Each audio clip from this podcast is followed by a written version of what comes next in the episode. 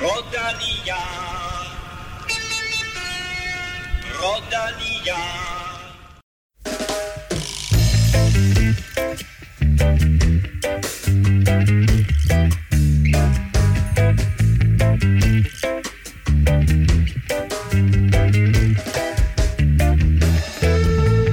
Er man dansker og er man cykelfan, så kan det godt være svært at få armene ned i disse dage. For i weekend vandt Jakob Fuglsang Ruta del Sol, og i sidste uge gik det helt amok med danske sejre både på bane og landevej. På banen blev det øh, til en øh, VM-titel og verdensrekord til 4 km og en suveræn VM-titel i parløb også. Du kan høre fra den dobbelte guldvinder Lasse Norman Hansen sidst i udsendelsen. Og på landevejen nappede Kasper Askren på formidabel vis karrierens største sejr søndag i Kørende Bruxelles Kørende. Vi har et interview med den danske supermand, som du kan høre lige om lidt. Og ellers så må vi sige, at den her udgave kommer til at stå lidt i skyggen af coronavirus. Det vælter nemlig ind med aflysninger og afbud til de forestående løb. Vi lover til gengæld at give dig det store overblik med alt, hvad der er sket indtil videre. Og så får du naturligvis quiz og spiltips for året. Og dermed velkommen til mine to faste mikrobiologer, Stefan Djurhus og øh, Kim Plesner. Og Kim, lad os lige først og fremmest få på plads. Hvad er forskellen på corona og covid-19? Nej, lad mig spørge dig om Et noget helt bogstaver. ja, det er noget med bogstaver. Nej, vi har jo glædet os til at tale om øh, Strade Bianche, der skulle have kørt på lørdag, men nu er det endegyldigt aflyst. Ja, der, det er et par timer siden, der, der meddelte RCS, der arrangerer de her store italienske løb, at, øh, at man i hvert fald udsætter det som minimum, og, og hvis ikke de finder en ny øh, plads i kalenderen, hvilket godt kan blive svært nogle gange, så, så er det aflyst. Og en af, af grundene er, at det kan være svært at undgå større forsamlinger, og dermed, at øh, smitten spreder sig. Øh, Men måden, man kan undgå større forsamlinger på, det er ved at køre solo, Stefan. Og det er Kasper Askren god til. Ja, det må man altså sige. Altså, han vinder jo kørende Bruxelles kørende på, på en helt vanvittig måde ved at køre solo 30 km udefra. Øh, og øh, det er altså med etablerede stjerner, der, der sidder og, og jagter. Det er Tis Søren Krav, øh, Stefan Kyng, nogle andre. Øh, men ikke nok med det, så kører han jo op til det her udbrud, hvor der er to, der... Øh, to øh, kratlusker, der, der, der sætter sig på, øh, på dæk, og dem skal han altså også lige få, få gjort kål på, og det, det synes jeg var ret imponerende, den måde han lige kunne skrue op for farten, og, og få sat øh, de her, øh, det er sjovt efterfølgende, så siger øh, Askren nemlig også, øh, at han vidste ikke, hvem ham her, den sidste var, Boris Valley, øh, og han er altså en sprinter, som, øh, som er rimelig god, øh, øh store Boris der. Jeg har også kørt nogle cykler mod ham. Han, han, er, altså, han er altså rimelig stærk og har nogle okay øh, placeringer, så havde han sluppet, taget ham med hjem til stregen, så havde han nok tabt. Øh, fordi, øh, fordi han er rimelig hurtig, så det er e- ekstremt vigtigt og flot, at øh, han får sat ham af på vejen. Altså, du, du brugte lige ordet øh, udtrykket kratlusker. Hvad er det noget, man siger? Øh, ja, jeg tror, det er jo noget, som øh, det stammer faktisk fra, øh, fra Amars Cykelring. Vi havde en, øh, en formand, der hed øh, Kratholm, som... Øh, som, som altid, eller som aldrig tog en føring, og, og derfor så blev han kratluskeren. øh, men jeg tror, der, er- jeg ved ikke, om der er faktisk et fast ord, man bruger om folk, der sidder meget på dæk. Øh, men man bliver rigtig, folk bliver meget kreative i hvert fald. Øh, Vi ved også i, i Brian Holms øh, og deres øh, nye bog, der kalder de det en kold kamel. Øh, og jeg kender også en anden, der jeg kan huske en, der var notorisk for at gøre det i, i A-feltet. Han, øh, han gik hen og blev kaldt øh, dæklim. Øh, Dæklim? Dæklim, ja. det var sjovt. ja, det, det, det, det, ja. Han, han så altid limet til dækket, og samtidig så er det også lidt en, en reference. De, man limer jo øh, de her ringe på, øh, på lukket ringe. Apropos kratlusker, så lusker vi os stille og roligt op mod de øh, 450 på tier.dk. Ja, netop. Vi er, vi er på øh, 441 nu, øh, og vi trækker altså den næste præmie med en god håndfuld øh, lir fra, fra Matti Brichel ved 450. Øhm, så hvis det lyder sjovt, det, vores øh, lille cykelsnak her, øh, så kan du både støtte os og få en chance for at tage den her Matti-præmie med øh, allerede, øh, måske allerede i næste uge. Ja, lad os da bare håbe på, at der lige er ni mere, der, der tilmelder sig. Så udlover vi altså den her Matti-præmie. Tak til alle jer, der støtter, hvad enten I er nye, eller I har støttet i lang tid. Og sidder du derude, og øh, som Stefan siger, synes om det, du hører her på Velropa Podcast, så hop lige ind forbi tier.dk og øh, støt os. Du finder os i nærmest alle Podcast podcast til øh, iPhone og Android-telefoner, og uanset hvor du lytter, så vil vi sætte pris på både stjerner og en anmeldelse. Tak for de seneste anmeldelser. Kom endelig med flere af dem, og øh, husk, at du kan følge os på øh, Twitter og Instagram. Det sker på Snablag Europa, og så på facebook.com-velropa.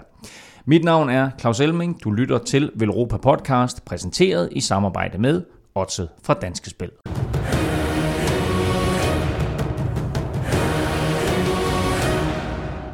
Åbningsweekenden på de belgiske brosten blev en dansk triumf. Søren Krav blev træer i omløb et Newsblad lørdag, og søndag kørte Kasper Askren fra alt og alle, da han vandt kørende Bruxelles kørende.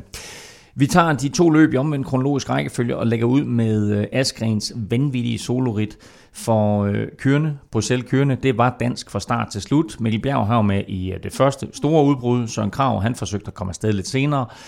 Kasper Askren slog kontra, og så kørte han ellers enkeltstart de sidste 33 km, mens selv samme krav forsøgte at hente ham med hjælp fra blandt andet Kasper Pedersen. Men øh, ingen kunne lukke hullet, og så kunne Askren fejre karrierens største triumf. Og Kim, ret skal være ret, fordi øh, du har kaldt Askren som forårets helt store dansker, og vi må sige, han er godt på vej. Ja, det var en af de, øh, de få ting, jeg har haft ret i det her forår. Øh, jeg, jeg sad godt nok, da vi, da vi sad og så den, og, og jeg kom bagud i quizzen, og, og Søren Krav begyndte at lave ting og sager om lørdagen, som jeg havde sagt ikke kunne køre i foråret. Så tænkte jeg, om, øh, om jeg overhovedet rammer noget. Men, øh, men Askren, han levede op til, øh, til mine forventninger, og sikkert også til, til mange andres.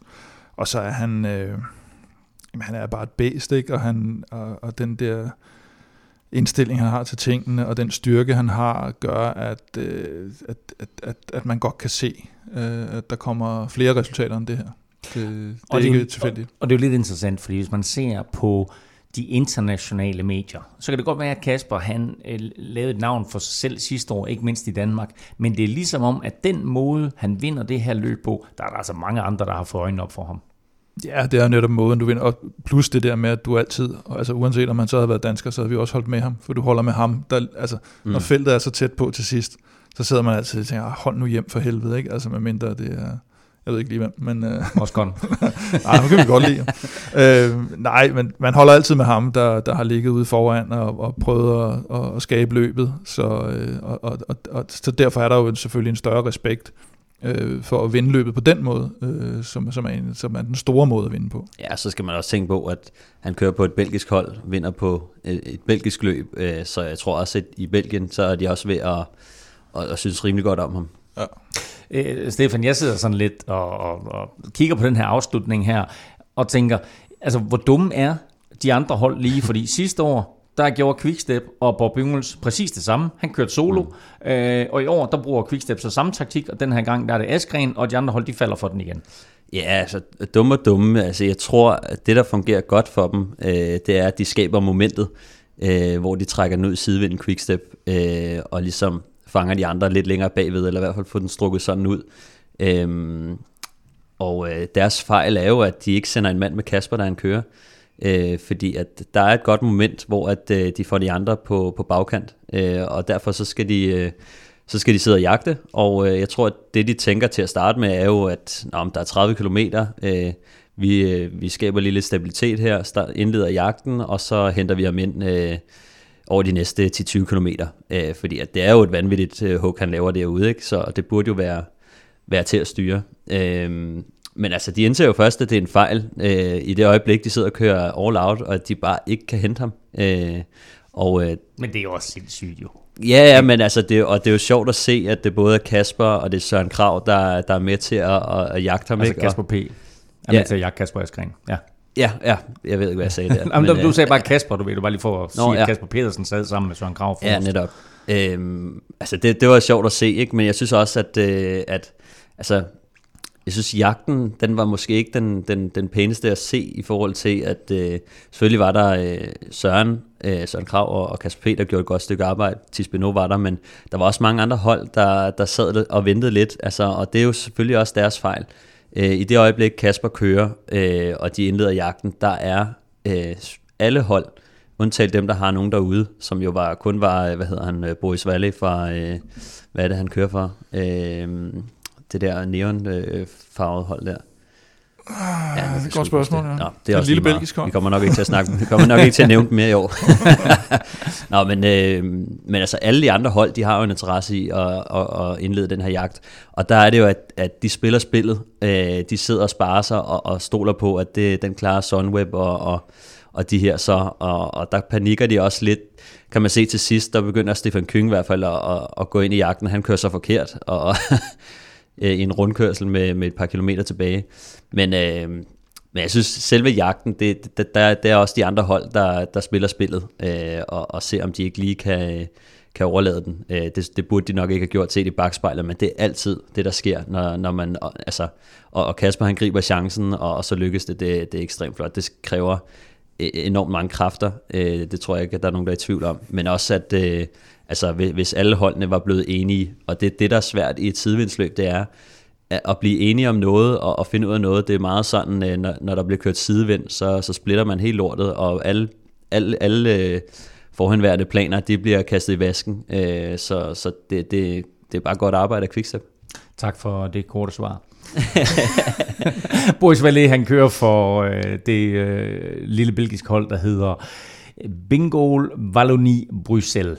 Ja. Fortsæt. Det er på plads. Nå, dagen efter sejren, der talte Kim Plesner med øh, den danske vinder, sådan inden sejrsrusen helt havde fortaget sig. Men øh, før vi hører interviewet, Kim, øh, så skal vi lige have en lille anekdote med, der desværre ikke kom med på bånd. Nej, det er rigtigt. Da, vi, da jeg lige øh, snakkede lidt med Kasper, så siger han, at, øh, at Patrick Lefebvre kom jo også ind til ham øh, efter sejren. Og, Quick- og Quickstep Lefebvre, Quickstep-boss, og ham har man jo relativt meget respekt for, mm. øh, også som ung cykelrytter. Og det første, han siger til Kasper, da han kommer ind, det er bare, I hate you. efter han har vundet kørende. Som, som jeg hader dig. ja, Hvorfor det? og, Ja, det, så siger jeg, okay, og så siger han bare, You almost gave me a fucking heart attack. så han har siddet og været pisse nervøs, den her gamle rutinerede rev. Ikke? Så det viser også noget om, at, at, øh, at selv øh, et løb, som de jo sikkert har vundet x antal gange før, og, og at, det- at der er stadigvæk ja, den der... sidste år jo. Ja, det er som, der, der er stadigvæk den der motivation for, for hele tiden at vinde de her ting, og specielt, specielt på hjemmebane. Så Og det, det siger jo også noget om, at de jo holder med ham på holdet. Altså, øh, de havde jo deres plan B, var jo at køre for, øh, hvad hedder han, Fabio Jacobsen, ikke? Jo. Øh, mm. Og den gik jo så lidt i vasken, hvis man ser på det, men, men at det, det, det tyder bare på, at de faktisk også holder med ham på holdet. Jeg tror egentlig, at det, øh, som der kom frem efterfølgende, det var jo netop, at det var den her totrinsraket, ikke? hvor de først forsøgte at, skyde Jungels af, mm. og så skulle mm. Kasper slå kontra, og så se, hvor lang tid det kunne holde, og få de andre til at bruge nogle kræfter. Mm. Og når de så har brugt nogle kræfter, kræfter, så havde de så Fabio Jacobsen til spurten. Det blev aldrig aktuelt, Nej. fordi Kasper han holdt hele vejen hjem. Her kommer Kims interview med Kasper Askren. du vandt øh, kørende Bruxelles kørende i går? 9 sekunder med, var det 4 km igen? Hvad, hvad tænkte du der? Fik du de tider? Ja, jeg fik godt tiderne ned fra, ned fra bilen af, og min holdkammerater sad nede i, i feltet og, og råbte og skreg hver eneste gang, der var en mand, der slog ud, uh, ud fra fronten af, og nu er der en mindre, der førte, og der, var, der var god opmundring bagfra. Øhm, jeg fik også lige lavet den fejl at kigge tilbage en enkelt gang med, med de der 4-4,5 km igen, og sådan noget. Jeg kunne bare se den lige bag, og tænkte jeg, ej, jeg skal fandme være løgn, at de skal hente mig nu ikke efter 30, 30 km øh, 30 km næsten solo. Øh, så, øh, så trykker jeg lige en ekstra gang på, på gashåndtaget der ude i, ude i sidevinden op mod målstregen, og så øh, begyndte jeg at få nogle tider ned for bilen af. Så okay, da jeg så så kilometer på at til, ah, der er stadigvæk en chance. Hvis jeg skal veje ind på de sidste, den sidste, de sidste 200-300 meter, skal jeg veje ind på med, med, med stadigvæk lidt at give af, fordi når de åbner spurten nede i feltet, dernede, ikke, så, så tager de hurtigt 5 sekunder 50 meter, ikke? Så øh, ja, du er ikke at komme ind på, på de sidste par 100 meter med kun, kun et par sekunder. Nej, og man kan sige, øh, der var et par danskere, der sad og, og prøvede at trække dig ind dernede sammen med, med Tis Beno og, og, og nogle andre folk. Det, det er nogle ordentlige drenge, du kører fra. Ja, øh, jeg hørte godt øh, Søren herovre fremme og sidde og tage en god længere der. Men øh, ja, sådan det er jo, der er ikke, øh, når man har forskellige arbejdstøj på, så, så er det sådan, det er jo. Ja. Og så var der et par stykker, der kørte forkert i den sidste rundkørsel. Fik du også meldinger om det i, i ørerne? Nej, det hørte jeg ikke. Jeg har set det på, på video bagefter, men øh, det, var ikke, det hørte jeg ikke. Lørdagens omløb, det, det så ud som om, du havde lidt problemer der. Øh, du havde noget mekanisk defekt, eller, eller hvad var det? Ja, øh, lige efter at det var splittet i der efter et par 60 km.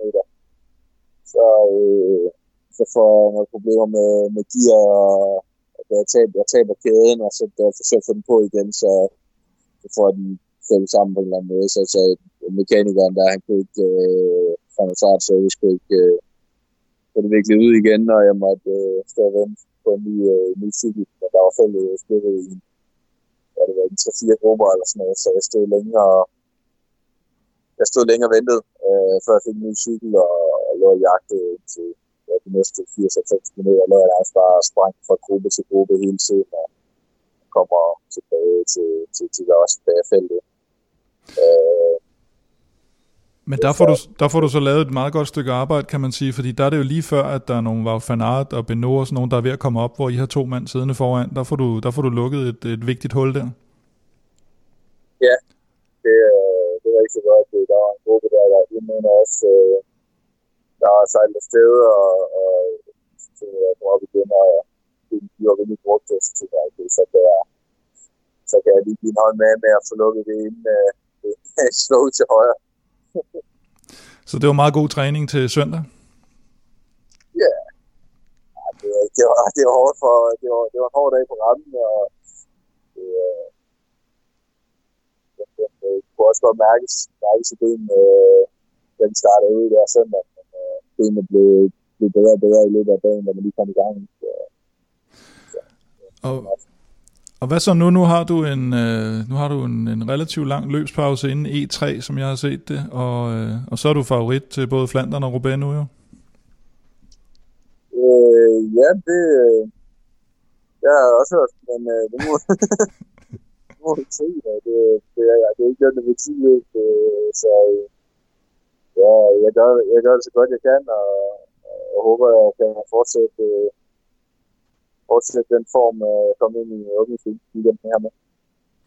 Men vi har talt lidt om, øh, både at vi havde store forventninger, eller jeg havde da i hvert fald personligt store forventninger til dig i år, men også det her med, at du er nødt til at, at, at holde dig ligesom inde i det her hierarki på Quickstep. At det er vigtigt, at du havde en god sæson sidste år, men det hjælper ikke noget, hvis du bare smider det hele væk nu. Hvad betyder sådan en sejr her for dig?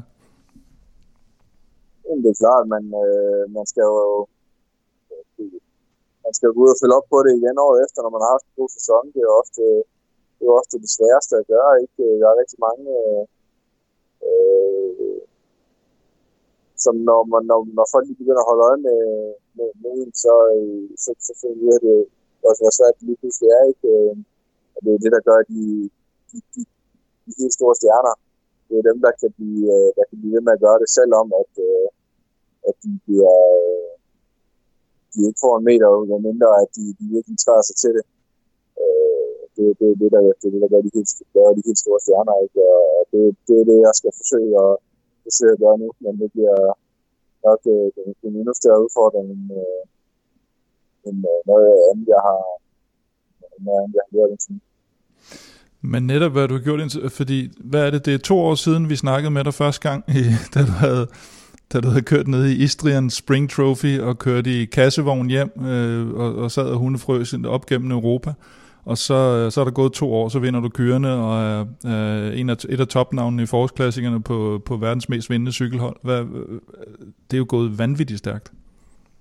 Ja, det, det må man sige. Øh, det er, det er virkelig øh, det er vildt at tænke på, at det er gået så stærkt. Øh, jeg har det bare, jeg har det sjovt med det, og, og få, forsøge at få det bedste ud af det. Øh, så det, øh, det er bare fedt, at det, det hele øh, det er, det lykkes på den måde, det er. Det er klart, der er noget, der er noget andet, der er nogle lidt, lidt andre ting, man skal, man skal forholde sig til, og der er lidt, lidt flere opgaver med, med presse og sådan noget der, men, øh, men det, øh, det er sgu også fint. Det, det gør mig ikke noget. Det, øh, det tager jeg også med. Det tager jeg stiv om. og hvis du så selv kan vælge, Øh, hvad, hvad for et resultat, der skulle stå endnu højere end, end kørende på, på listen i år? Hvad skulle det så være? Øh, jamen, øh, det, det kan man jo ikke rigtig selv vælge. Ja, det, det, er, det, det er skidesvært at vinde cykelløb, især de, de allerstørste af dem. Øh, så hvis jeg kan, hvis jeg kan, hvis jeg kan vinde en af dem, så, øh, så, bliver, så vil jeg være helt utrolig stolt. Øh, Nej, så lad, mig om, så lad mig omformulere det. Hvis du kunne vælge mellem at vinde Flandern rundt og Paris-Roubaix, hvad for en af dem vil du så helst vinde? Ja, det, hvis jeg skal vælge, så har jeg nok valgt, øh, så vælger jeg nok Flandern. Altså, jeg synes, der er noget specielt over det løb med, med, med, med de der stigninger og sådan noget der. Men øh, så Roubaix er også et, et fantastisk, fantastisk cykelløb, der har en helt speciel stemning. Så øh, det, ja, som jeg sagde, jeg var utrolig stolt, hvis jeg lykkes mig en eller anden dag i min karriere at vinde et af dem. Øh, og ja, tror du, nu er du selvfølgelig blevet toer i, i Flandern, så, så, så det er måske et lidt ledende spørgsmål, men altså tror du, du har lettere ved at vinde Flandern end Roubaix? Nej, jeg tror, hvis du kan vinde, øh, hvis du kan vinde øh, det ene, kan du også det. Man skal være helt utrolig stærk for at vinde. Øh, og, og for at vinde de to øh, cykelløb, og man skal, man skal, man skal virkelig komme i, i god form, og også lidt held på sin side, at det, det lige, øh, man lige rammer de rigtige ting, og ikke har defekter og sådan noget. Og, det, det er svært cykelløb at vinde, og ja. jeg, tror, jeg, jeg tror ikke, der er et af dem, der passer på bedre end den anden. Men øh, helt generelt, øh, selvfølgelig, øh, eller for, for os, der følger landevejsport, var, var, var dit resultat jo, hvad skal man sige, kronen på en, en fornøjelig uge og weekend for, for dansk cykelsport. Det er jo, det er jo helt vanvittigt, som øh, der bliver kørt resultater hjem, øh, øh helt tilbage fra Mads P's øh, VM. Så fantastisk at se, øh, se min landsmænd øh, gøre det godt. Øh, det, er, det er dejligt, og ved, øh, øh, jeg, ved, jeg kender, kender rigtig mange af dem, og ved, ved at de har arbejdet, øh, arbejdet rigtig hårdt for det også, øh, så øh, det er fuldt fortjent. Det, det gør mig rigtig glad at se. Kim, det er, øh, det er altså helt vildt, så selvtid, øh, selvtidsfyldt Kasper Askren han er, uden at det, jeg synes, jeg virker arrogant. Ja, men det er, det er den der, som man også selv er inde på, at han, han nyder det egentlig bare, og han tænker ikke sådan, sådan frygtelig meget over, over de her ting omkring, øh, også den der måde, han har, han har gjort karriere på. Han, han, han tænker mere på at, at bare komme ud og, og køre nogle cykelløb, og, og køre stærkt, og, og være stærk. Og, øh, og vi har faktisk også øh, måtte klippe et, øh, et spørgsmål og et svar ud fra, fra interviewet, fordi jeg forsøgte jo sådan, du ved, at, at komme lidt dybere ned i, det, i hele øh, materien der omkring uh, netop det her, det er gået så stærkt, og hvad, har du, hvad tænker du om det og sådan noget. Og der kom ikke rigtig noget svar, det tænker jeg sgu ikke rigtig over. Og den mentale indstilling gør jo også, at, at han har nok lettere ved det end mange andre, som ligesom bliver så optaget af deres egen, øh, hvad skal man sige, øh, status, og hvor er jeg nu hen, og nu er jeg lige mm. pludselig der i forhold til, at jeg var lavere i hierarkiet, kan jeg nu leve op til det og sådan noget. Og Kasper, det var sådan, jeg kan bare pisse godt lide at komme ud, og, og det skal gøre ondt i stængerne, og jeg skal køre nogle cykelløb, og jeg skal vinde, og, og, og, og, og, og vil bare det her.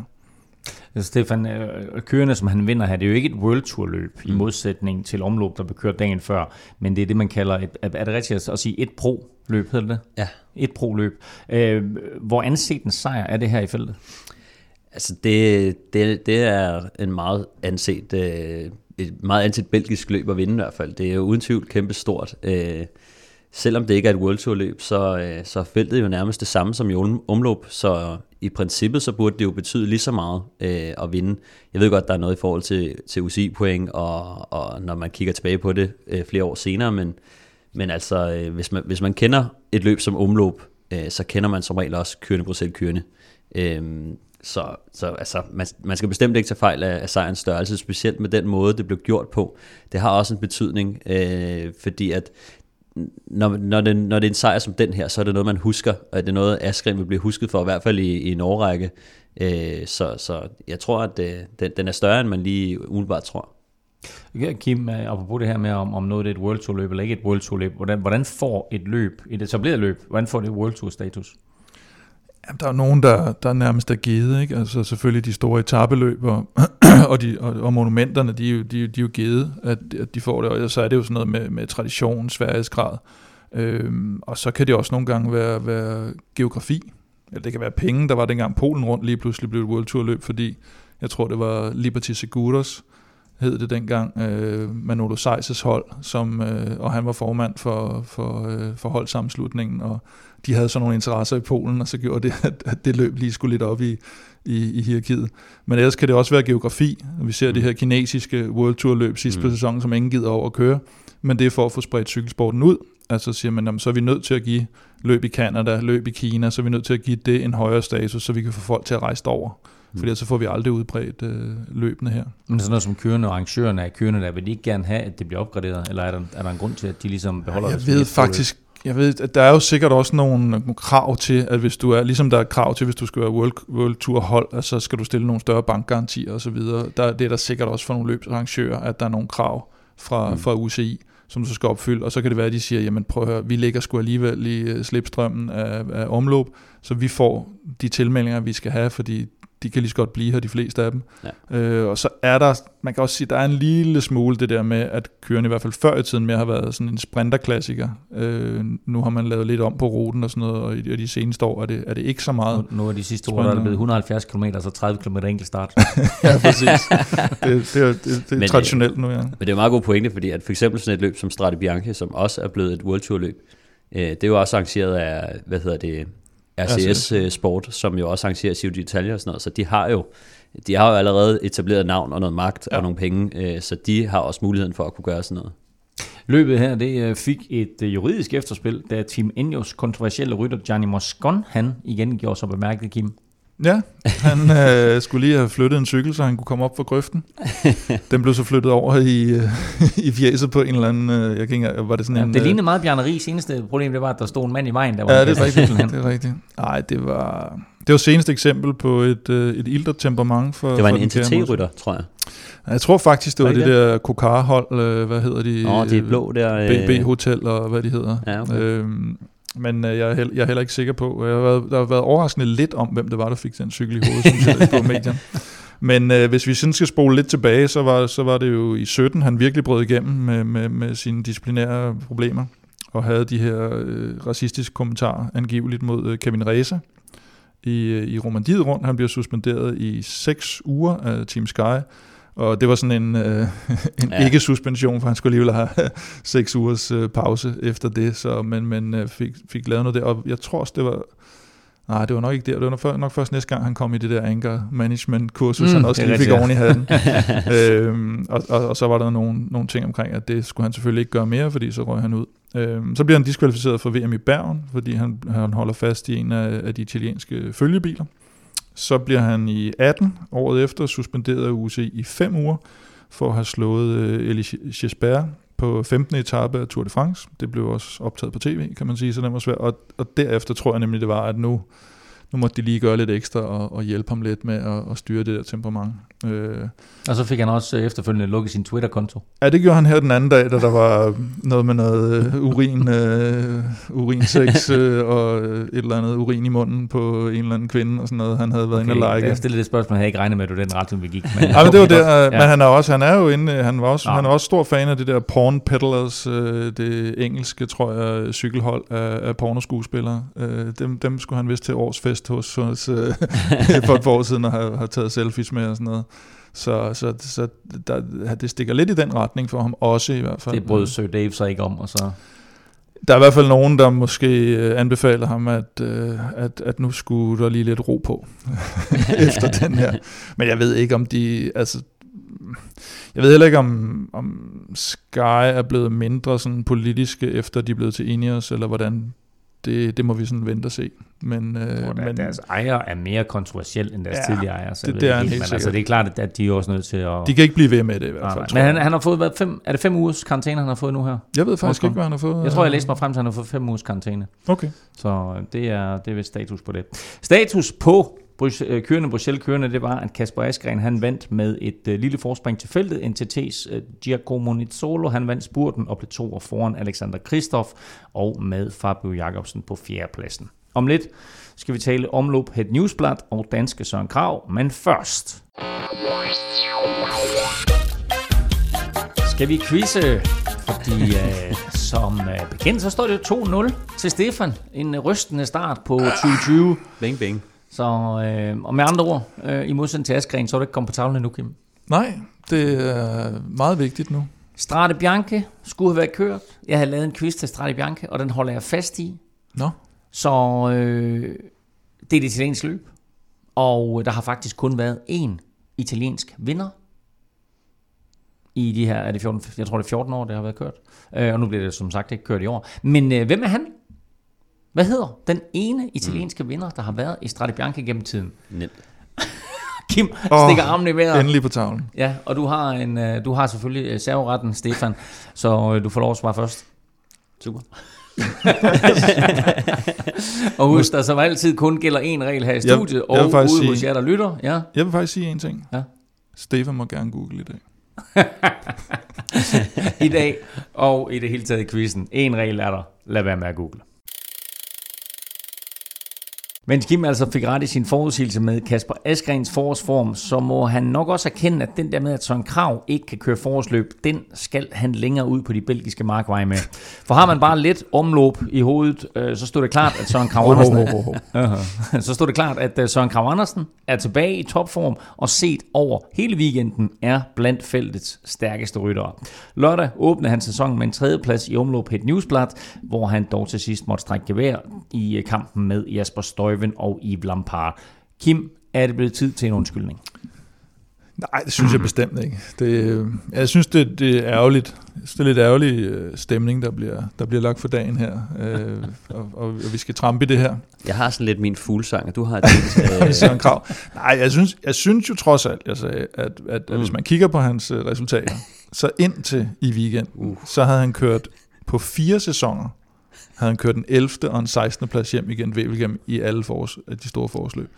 Det synes jeg jo ikke, man kan kalde for et, et forårsgennembrud. Og så mener jeg også, at jeg kan huske, at jeg sagde, at jeg selvfølgelig håbede, at nu kom hans gennembrud. Jeg havde sådan set ikke rigtig regnet med det. Så, så det er nok der, den knager mere, at jeg, at jeg ikke havde set den komme her i, øh, i det første løb i sæsonen. Puh, ja. Det var det. Det var noget, du har tænkt over. fald. Og med disse ord, Lidt mere Nå, gennemtænkt. Jamen, end, jeg, havde, jeg havde mere regnet med en eller anden form for ros til ham for, øh, for, for hans fantastiske Ah, men kørsel. det var det men, også. Øh, men øh, den, den får du så lov til at tage, Stefan, fordi det, det er en pæn stærk trio, der kommer til mål sammen her, hvor han så desværre må blive træer. Ja, det, det, det synes jeg, det er. Altså, øh, der er ikke noget... Altså, det er øh, tre af de stærkeste ryttere, men jeg synes også, det der ligesom kendetegnede lidt, det var, at, at det var nogle af dem, der var øh, i stand til at holde hovedet koldt sådan øh, lidt længere hen i cykelløbet. Det var jo et, et ret vanvittigt cykelløb, som åbnede meget tidligt, men jeg synes, vi så mange øh, favoritter, der, der havde svært ved at holde sig cool. De kørte det langt udefra. Jeg synes, øh, Heinrich Hausler øh, sprang jo meget i øjnene øh, og undervejs. det gør han altid. Han, han starter Og- altid og, tidligt. Altså, så jo ud til at være vanvittigt godt kørende, men ja. øh, altså blev ved med at køre væk fra, fra, øh, fra sine øh, kompagnoner, som han jo egentlig skulle have haft med, og så blev han irriteret på dem, og vi så også et vanvittigt angreb fra Van Avermaet, synes jeg. Ja, det så meget underligt som ud. bare, bare fuldstændig sætter turboen på med, Med jeg 70 ved ikke, km igen eller sådan sådan noget. noget lignende. Øh, fuldstændig hovedløst jo at bruge krudt på, på sådan noget. Hvis man ikke, altså når det, når det er så langt udefra, så skal man have nogen med. Øh, og det synes jeg, det synes jeg at, at de, de formåede alligevel at komme afsted i den rigtige sammensætning. Det, det skal man også tænke på mange gange, at, at øh, når man skal afsted i et udbrud, der skal holde hjem, så skal man altså tænke sig over, øh, hvem er det, hvilke hold sidder her, har de mulighed for at køre. Hvis Quickstep ikke er der, så sætter de sgu nok op dernede og trækker det ind igen. Så, så det er en vigtig ting at have med i forhold til, skal, vi, skal jeg investere i det, eller skal jeg spille cool og så prøve igen. Øh, og det synes jeg, øh, det synes jeg, de formåede at gøre. Det eneste, som gik galt for kan man sige, Quickstep i forhold til at tage sejren hjem, det var, at de fik Tim de Klerk med. Han havde brugt tonsvis af kræfter og var ubrugelig derude. Øh, så, men til gengæld, så, så er det en rigtig sammensætning igen, fordi at Quickstep har to mand, øh, de har overtallet ude i udbruddet, og det er det, som man som hold som oftest går efter, det er, vi vil gerne være i overtal øh, i finalegruppen. Øh, og så på den måde, så, øh, så fik de det, de gerne ville have. De skulle bare have haft en anden mand med, en Askren eller en, øh, Ja, en det skulle, altså, i, i stedet for Tim de Klerk. Øhm, vi talte jo lidt om, om, den her, om det her omløb her med Jens Standard, hvor, hvor han jo alene mod tre quickstep-ryttere øh, sætter dem på plads og vinder. Igen her, der er det Jesper Stuyven, som kommer ind øh, foran Yves Lampard, øh, og dermed så bliver Quickstep jo, øh, jo lidt snydt igen. Mm. Øh, men jeg synes jo også, at det var ligesom om, fordi Søren siger efterfølgende, at han var tør for kræfter, og han havde ikke mere at skyde med. Men jeg synes faktisk, at det sidste sving ind mod øh, opløbsstrækningen, øh, eller øh, der var måske halvanden kilometer igen, eller noget i den retning, der er det ligesom om, at de her to belgier, de kender det sving bedre end Søren gør, fordi han kommer til at ligge forkert, og så tager de den, og da de så kommer ud af svinget, så er de i stand til at accelerere, og den acceleration, den kan Søren ikke være med på, og det er, og det er der, han bliver sat. Jo, ja, jeg tror, han var blevet sat øh, uanset hvad. øh, tror jeg også. Det, så, så, så tæt var den dog ikke, at, at vi skal helt ned i, i det tekniske. Øh, men, men jeg synes, at øh, jeg, han gjorde, jeg synes faktisk, at han kørte fint. Vi så ham med angreb øh, hen over Bosberg øh, til sidst, som skulle have været momentet for ham. Øh, der, øh, der kommer han med henover, og så prøver han lige med, mm. med, med det sidste, han har, at, at skabe hullet.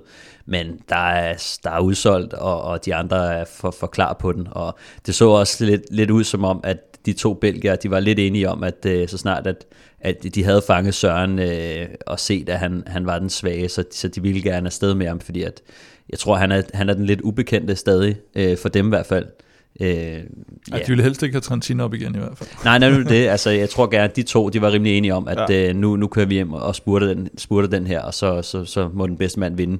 Øh, så det, det er også det, der typisk sker, at sådan, der, der er i sidste ende også sådan en lille national øh, øh, altså, hvad hedder sådan noget, øh, sammenhold. Ja, er, der, er der det på tværs af hold? Altså, det er, ja. ja, det er, der, det, er der, det er der som regel. Jeg ved godt, de selvfølgelig i nationale mesterskaber og, og i, i sådan nogle her løb, så, så, så er det ikke sådan, at man sidder og holder så meget sammen. Men når man sidder i sådan en gruppe, hvor så sidder der en italiener og en dansker og sådan noget, og så, mm. så finder man sådan helt naturligt ind i, at sådan, oh, man, altså, man, man vil gerne af med de her. Ikke? Øh, det er noget andet, hvis det, det er en belgisk sprinter, der sidder der, så, så vil man selvfølgelig også af efter ham. Men de her, de er alligevel, altså det er sådan lidt 60-40, hvem vinder den her. Men det var øh, fedt at se udstillingsløbet, altså fra, fra den her store gruppe, eller øh, gruppe på otte mand, hvordan de så stille og roligt får skilt sig af med, med rytterne en efter en efter en, mm. og til sidst jo altså sidder de her tre mand tilbage, og så ryger Søren af, og så kommer Jasper Støjven og Ivel Ampar til mål, og der viser Jasper Støjven sig så som, øh, som den stærkeste af de to. Og Kim, du havde givet øh, Støjven præcis 0 stjerner ja. øh, i sidste uge, det kan man vel godt kalde lidt fjollet. Nej, det synes jeg ikke. jo, det var, øh, det var med i puljen af, af ting, der ikke er gået så godt her i foråret, og øh, det prøver vi at rette op på nu. Nej, jeg havde set, at øh, jeg tror, at både Støjven og, og Tøns var, havde været i asfalten nede i Algarve, tror jeg det var. Mm. Og så kunne Stefan jo simpelthen ikke øh, stoppe sit, øh, sit vanvidsrate med, hvor, hvor meget vi skulle holde øje med VM-trøjen, kan jeg huske fra sidste gang. Så jeg har jo nok blevet, der er jo nok blevet lidt påvirket, og det skal jeg undskylde, og det skal jeg selvfølgelig på, forsøge at lægge fra mig. Så jeg bliver revet med af de, af de der, de altså, der fake, som jeg, fake som jeg news husker, det siger du. Støjvand og tøjs, det røg i asfalten. Dem regner jeg ikke med. Nej. Jeg satte på Mads P., og det fik jeg også ballade for, at jeg kun gav ham en stjerne. Så øh, sådan kan det gå. Hvad siger vi ellers til danskernes indsats i løbet her, Stefan? Oh, jeg, synes, øh, jeg synes faktisk, den er godkendt øh, overordnet set. Øh, jeg synes ikke, der er nogen, der sådan falder helt igennem. Jeg synes, det, det positive nyhed var, at Søren han var ligesom det største spørgsmålstegn øh, i, i år, og, og han leverer ligesom varen.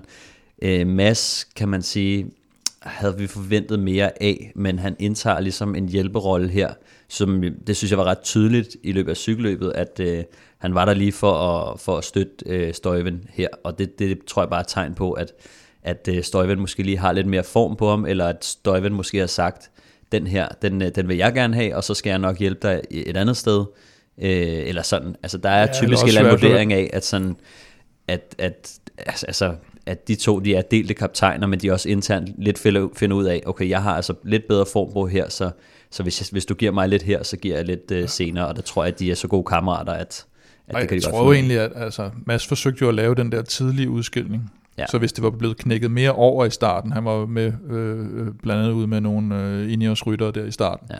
og hvis det ligesom havde skabt sådan en, en, en, en forhåndsafgørelse, så, så kunne han lige pludselig sidde med i den forreste del, og så var der nogen, der var blevet skivet af, og, og, mm. og, og det er jo også nogle gange den, man kører lidt, hvis, hvis formen ikke er til, til hele løbet, han sagt. Hvis man så kan komme med i den forreste del og sidde der og, og spare sig lidt, så kan man rent faktisk være med i finalen, selvom man, man måske ikke er, er, er på 100% endnu. Ja, og samtidig så er det også, det, jeg tror også, det er deres, deres grundlæggende, grundlæggende taktik er lidt, at, at Mads han skal være klar lidt længere udefra. Øh, selvom han er i VM-trøjen, så, så skal de ikke ændre på den måde, han kører cykelløb på. Mm. Og det er ved at komme afsted lidt længere udefra. Det var der også i Flandern, når han bliver to, og det er der også til VM. Der, altså, han har jo skabt sine ja. store resultater langt udefra. Og på løb, der er længere end det her. Altså både lørdag og søndag er løbene jo i godsøjne kun på 200 ja, ja. km. Mm. Ja, så Valgren synes jeg jo egentlig var... Jeg synes, han har fået lidt hug efterfølgende Valgren, men jeg synes egentlig, at han, han sad jo egentlig bare den der typiske med, at han sidder med nogle af de rigtige på nogle tidspunkter, men det er bare ikke det rigtige tidspunkt, han sidder med dem. Mm. Og, øh, og han kunne lige så godt have været kommet afsted i et eller andet. Jeg og synes, forsøger faktisk også på et tidspunkt, ja, jeg husker lige at komme ja, afsted. Og, og, og det lykkes bare ikke, og det er jo lidt ligesom det der med, når man nogle gange ser nogle af dem, der forsøger 10 gange at komme afsted i et udbrud i, i Tour de France, og så kører de 11. gang.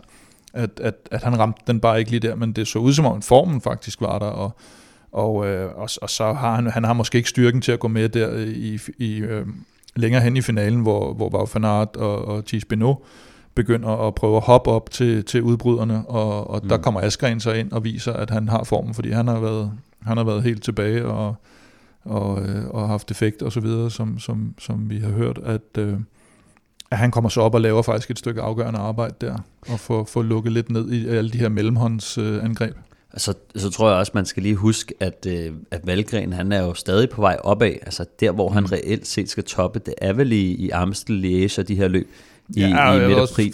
Flandern, Flandern vil han nok også godt lige... Jo, øh, men jeg, jeg tror alligevel, altså der, hvor han mm. virkelig er kendt for at være god, det er i de løb. Ja. Øh, omløb, altså de her løb selvfølgelig også, og selvfølgelig skal man være i form, men jeg tror stadig, at han er på vej opad i forhold til form. Altså, ja, det, jeg tror også, det, han var, ja. det handler om, for ham, og det tror jeg også, vi var lidt inde på sidst, at det handlede måske ikke så meget øh, om resultatet. Han har vundet løbet før, mm. så for ham er det ikke sådan super vigtigt at få nummer to omløb på CV'et. Selvfølgelig vil det være rigtig, rigtig dejligt. Ja. Men mere, at han kan mærke, at formen er der. Han kan mærke, at han kan sidde ja. med de bedste, når de kører og sådan noget. Og det er også, min, min pointe er også lidt, at selvfølgelig der er mange rytter, der er i en opadgående formkål lige nu, men også i den måde, man timer sin friskhed på op til de her cykelløb, som ofte så, så, så vælger man, udvælger man nogle cykelløb, hvor man siger, jeg bygger op til det her punkt, og herfra så sørger jeg for at få min hvile. Øh, så, sådan så at måske op til omløb og kørne har han måske trænet standard eller, eller meget, og så, øh, så op mod de allervigtigste, øh, altså de, de allervigtigste cykelløb, som man virkelig satser på, der sørger han for at være helt veludvilet. Øh, det, det, det er sådan noget, den der hvile, den kan man ikke tage op til hvert cykelløb. Der bliver man nødt til at sige, den her, det er en, det er en helt hvileuge, hvor jeg gør mig super klar. Øh, og den tror jeg måske alligevel, han lige venter med. Han øh, sagde selv på de øh, sociale medier, at øh, han var godt tilfreds med, øh, med sin form. Han bliver nummer 21 mm. øh, i det her løb, og øh, jeg tror, han skrev sådan quote on quote, at øh, det var meget bedre end sidste år, føltes meget bedre end sidste år. Mm. Jesper Støjven fra Trek vandt omløb et newsblad, og det gjorde han altså med Yves Lampard på andenpladsen, og så altså danske Søren Krav Andersen som nummer 3. Og så havde vi jo egentlig håbet på, at vi ikke skulle tale corona i dag, men der er simpelthen sket så meget med den efterhånden verdensomspændende virus, at det allerede har fået store konsekvenser. Øh, Kim, vi ved nu, at øh, lørdagens Strade Bianca er aflyst. Ja, og øh, vi ved formentlig også, at det, det ser rigtig, rigtig svært ud med de andre store italienske løb, Tirreno og Milano, Milano Sanremo. Dels fordi de italienske myndigheder har, har sagt, at øh, der må ikke laves øh, større sportslige arrangementer i frem til, til starten af april, tror jeg det er, øh, med tilskuere. Og man kan se, at, at de fleste hold har efterhånden meldt afbud til de, til de italienske løb, øh, hvor, hvorimod at, øh, at det ser lidt bedre ud i Frankrig. Ja, fordi øh, de seneste meldinger går på, at Paris-Nice gennemføres og starter som planlagt på søndag. Ja, der er nogle enkelte hold, der har, der har meldt afbud. Øh, Ineos, Astana, Mitchelton Scott, CCC og UAE, tror jeg det er, der indtil videre har meldt afbud. Øhm, men øh, på et møde i forgårs, tror jeg det var, der sagde den, franske, den franske sportsminister, at, øh, at Paris-Nice, det, det kunne godt gennemføres. De har lavet en, en generel regel i Frankrig om øh, noget med, at man må ikke samle arrangementer med over 5.000 deltagere indendørs, men den, øh, den går den jo ikke, den går den ikke ind under. Altså ikke 5.000 deltagere, men 5.000, altså tilskuere, ja. folk det hele taget. Ikke? Ja. Så, øh, så umiddelbart ser det ud som om, de i hvert fald prøver at holde den kørende, og den største trussel lige nu ser næsten ud som om, at, hvis det, at, at der er for mange hold, der melder, der melder fra. Øh, og det er jo så også en diskussion, man kan have i forhold til, Men hvordan til World Tour reglerne. Ja, fordi hvordan er det med, med, med World Tour reglerne der, Stefan? Fordi altså World Tour holdene, de skal jo deltage i World Tour løb, ikke? Jo, det er, det er de forpligtet til, som udgangspunkt i hvert fald. Øh, men i den her situation, så ja, ved jeg nogle, sgu ikke rigtigt. Nej, der er en, øh, jeg mener, jeg læste regelsættet her den anden dag, og det er noget med, at de, altså, kravet for, at du skal kunne få dispensation, det er for det første, at du melder afbud. Øh, jeg ved ikke, om der står i god tid, men i hvert fald inden arrangement. Du skal have meldt mm. afbud, og så den begrundelse, du har for at melde afbud, skal accepteres af UCI. Og der kan man jo sige, på den ene side, så kan de jo godt sige, ja, men det er jo super acceptabelt, fordi der er jo den her coronavirus, og det kan vi mm. sagtens forstå, at I er bange for. På den anden side, hvis man har besluttet, at et løb skal gennemføres, et UCI-løb. Og UCI har sagt, vi lytter til myndighederne. Myndighederne har ikke sagt, at man ikke må gennemføre det. Løbsarrangøren har ikke sagt, at man ikke må gennemføre det. Så er de vel egentlig forpligtet til at stille op. Så så skal det være noget med, at UCI udviser forståelse for sådan mere menneskeligt, øh, personligt hensyn til rytterne, at de ikke skal blive syge, fordi de tror, de bliver syge. Men sådan Men der var, juridisk der set, så tror jeg egentlig, at de har en lidt dårlig sag, hvis, hvis hverken okay. myndighederne siger, at det skal aflyses, eller arrangøren siger, at det skal aflyses. Øh, vi talte om i vores special i fredags, øh, at de sidste to etapper af UAE-tur blev aflyst, og øh, over 700 ryttere, sonjører, sportsdirektører, presse med videre, øh, blev sat i coronakarantæne. Nogle, de fleste, er sluppet ud, mens andre de fortsat sidder indespærret på deres hotel i Abu Dhabi. Hvad er seneste nyt, Kim?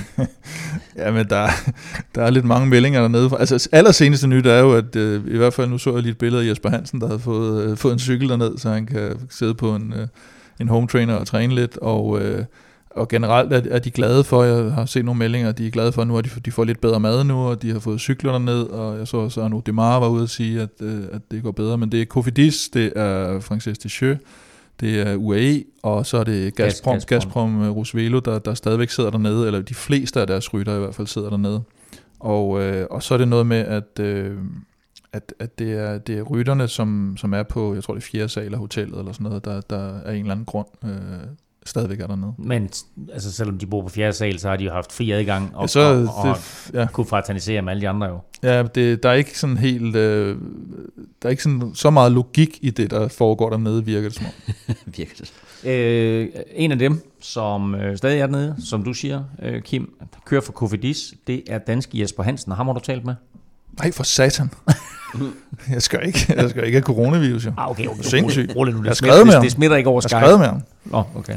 Øh, ja, øh, og det, altså, det var, jeg, jeg skrev egentlig bare, fordi han, han er jo sådan lidt en anonym rytter mange gange, Jesper Hansen, kan man sige, så, så man har vel sådan nogle gange lidt en tendens til at glemme ham.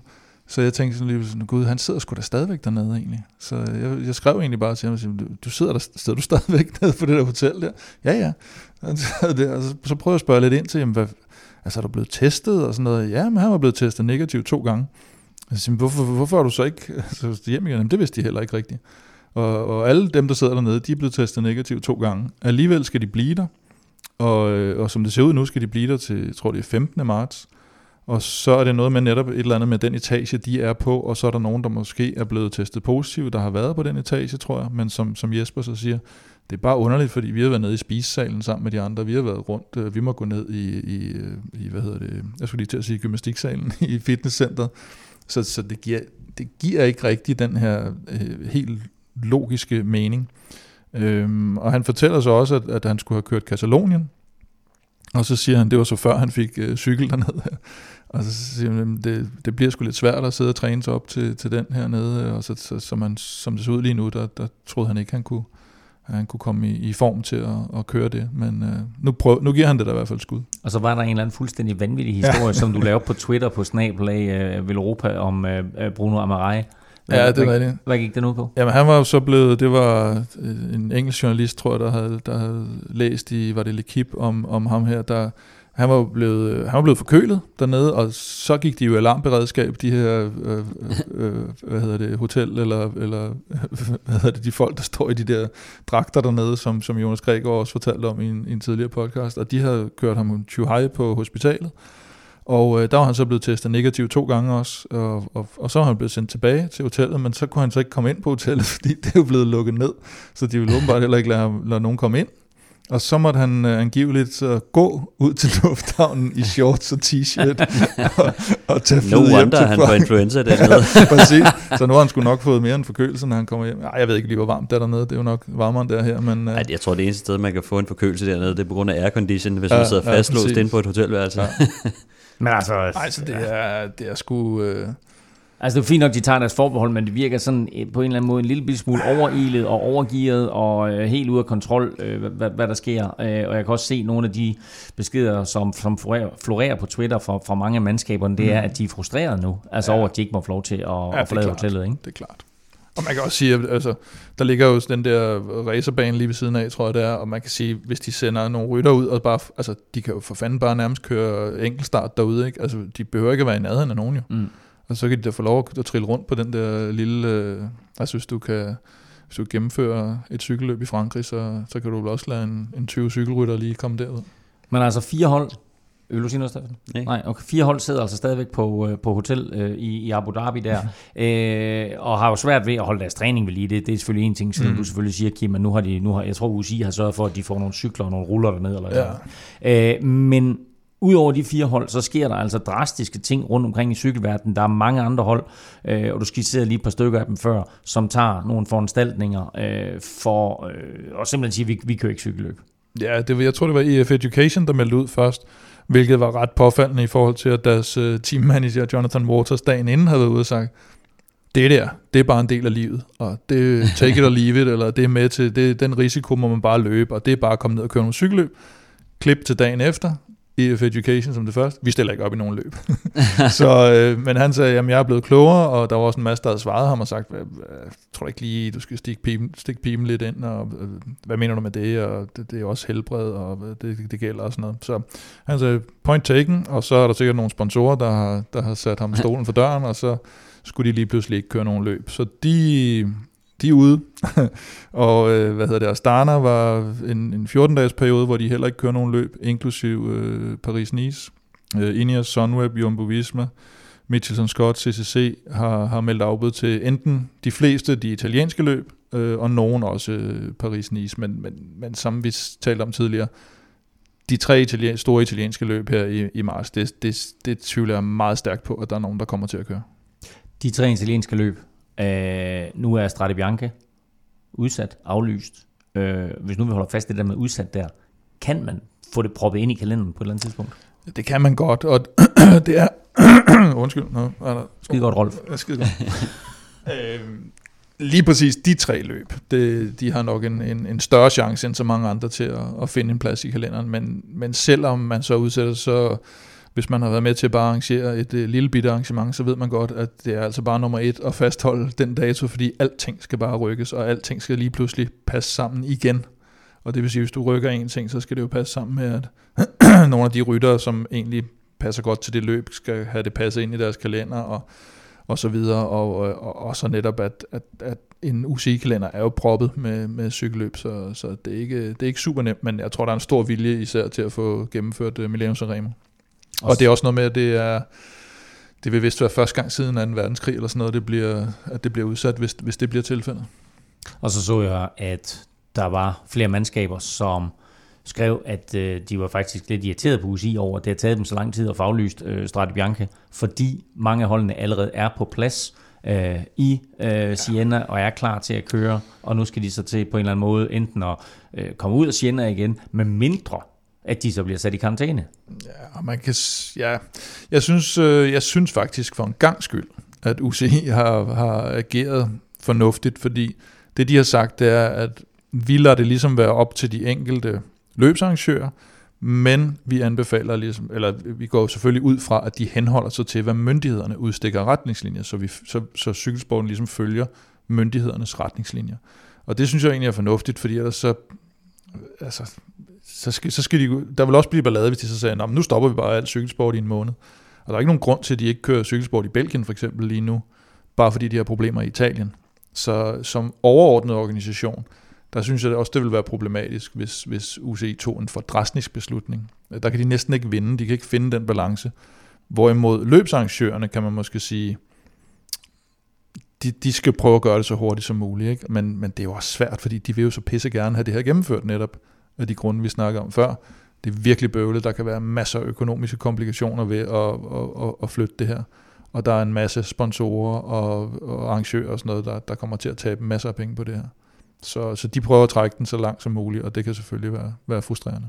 Faktum er i hvert fald, at øh, Strade Bianche i første omgang er øh, aflyst eller udsat, og det betyder så også faktisk, at det danske Kasper Askren øh, skifter øh, jernhester, man vil. Han skulle have kørt Strade Bianche, men skal nu i stedet for deltage i Paris-Nice.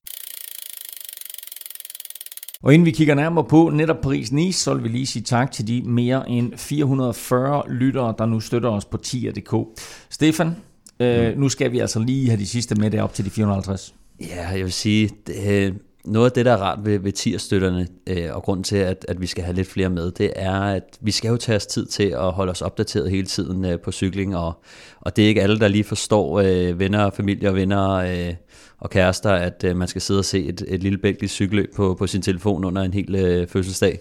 Øh, så, så vi får lidt hug for det en gang imellem, og, Og, derfor... der, og, og vi har udgifter til blomster og chokolade til alle de der kærester og koner og sådan noget. Ikke? Altså, de skal smøres. Det er sindssygt, ja. hvad det koster jo.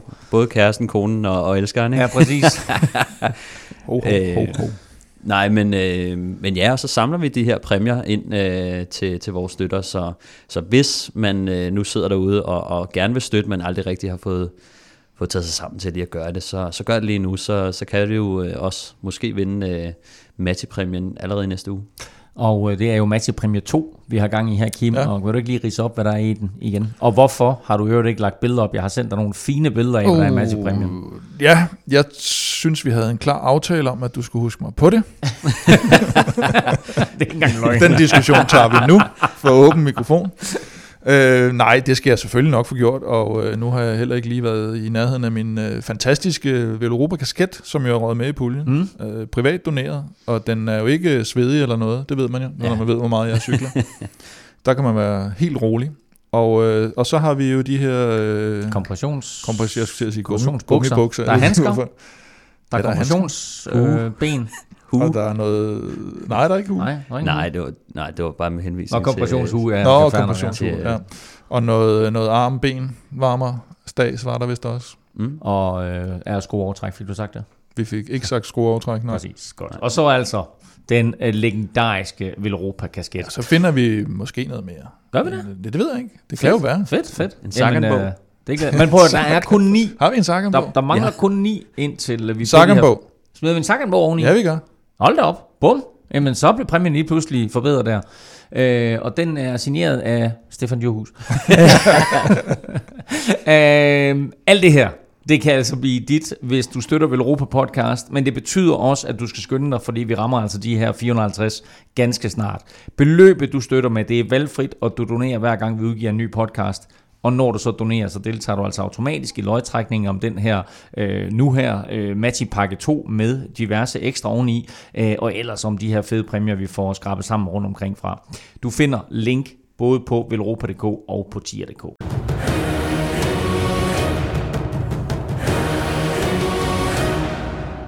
Lige om lidt får du lidt spilforslag bragt i samarbejde med Odds for Danske Spil, og så skal vi have Kims stjerner til Paris-Nice.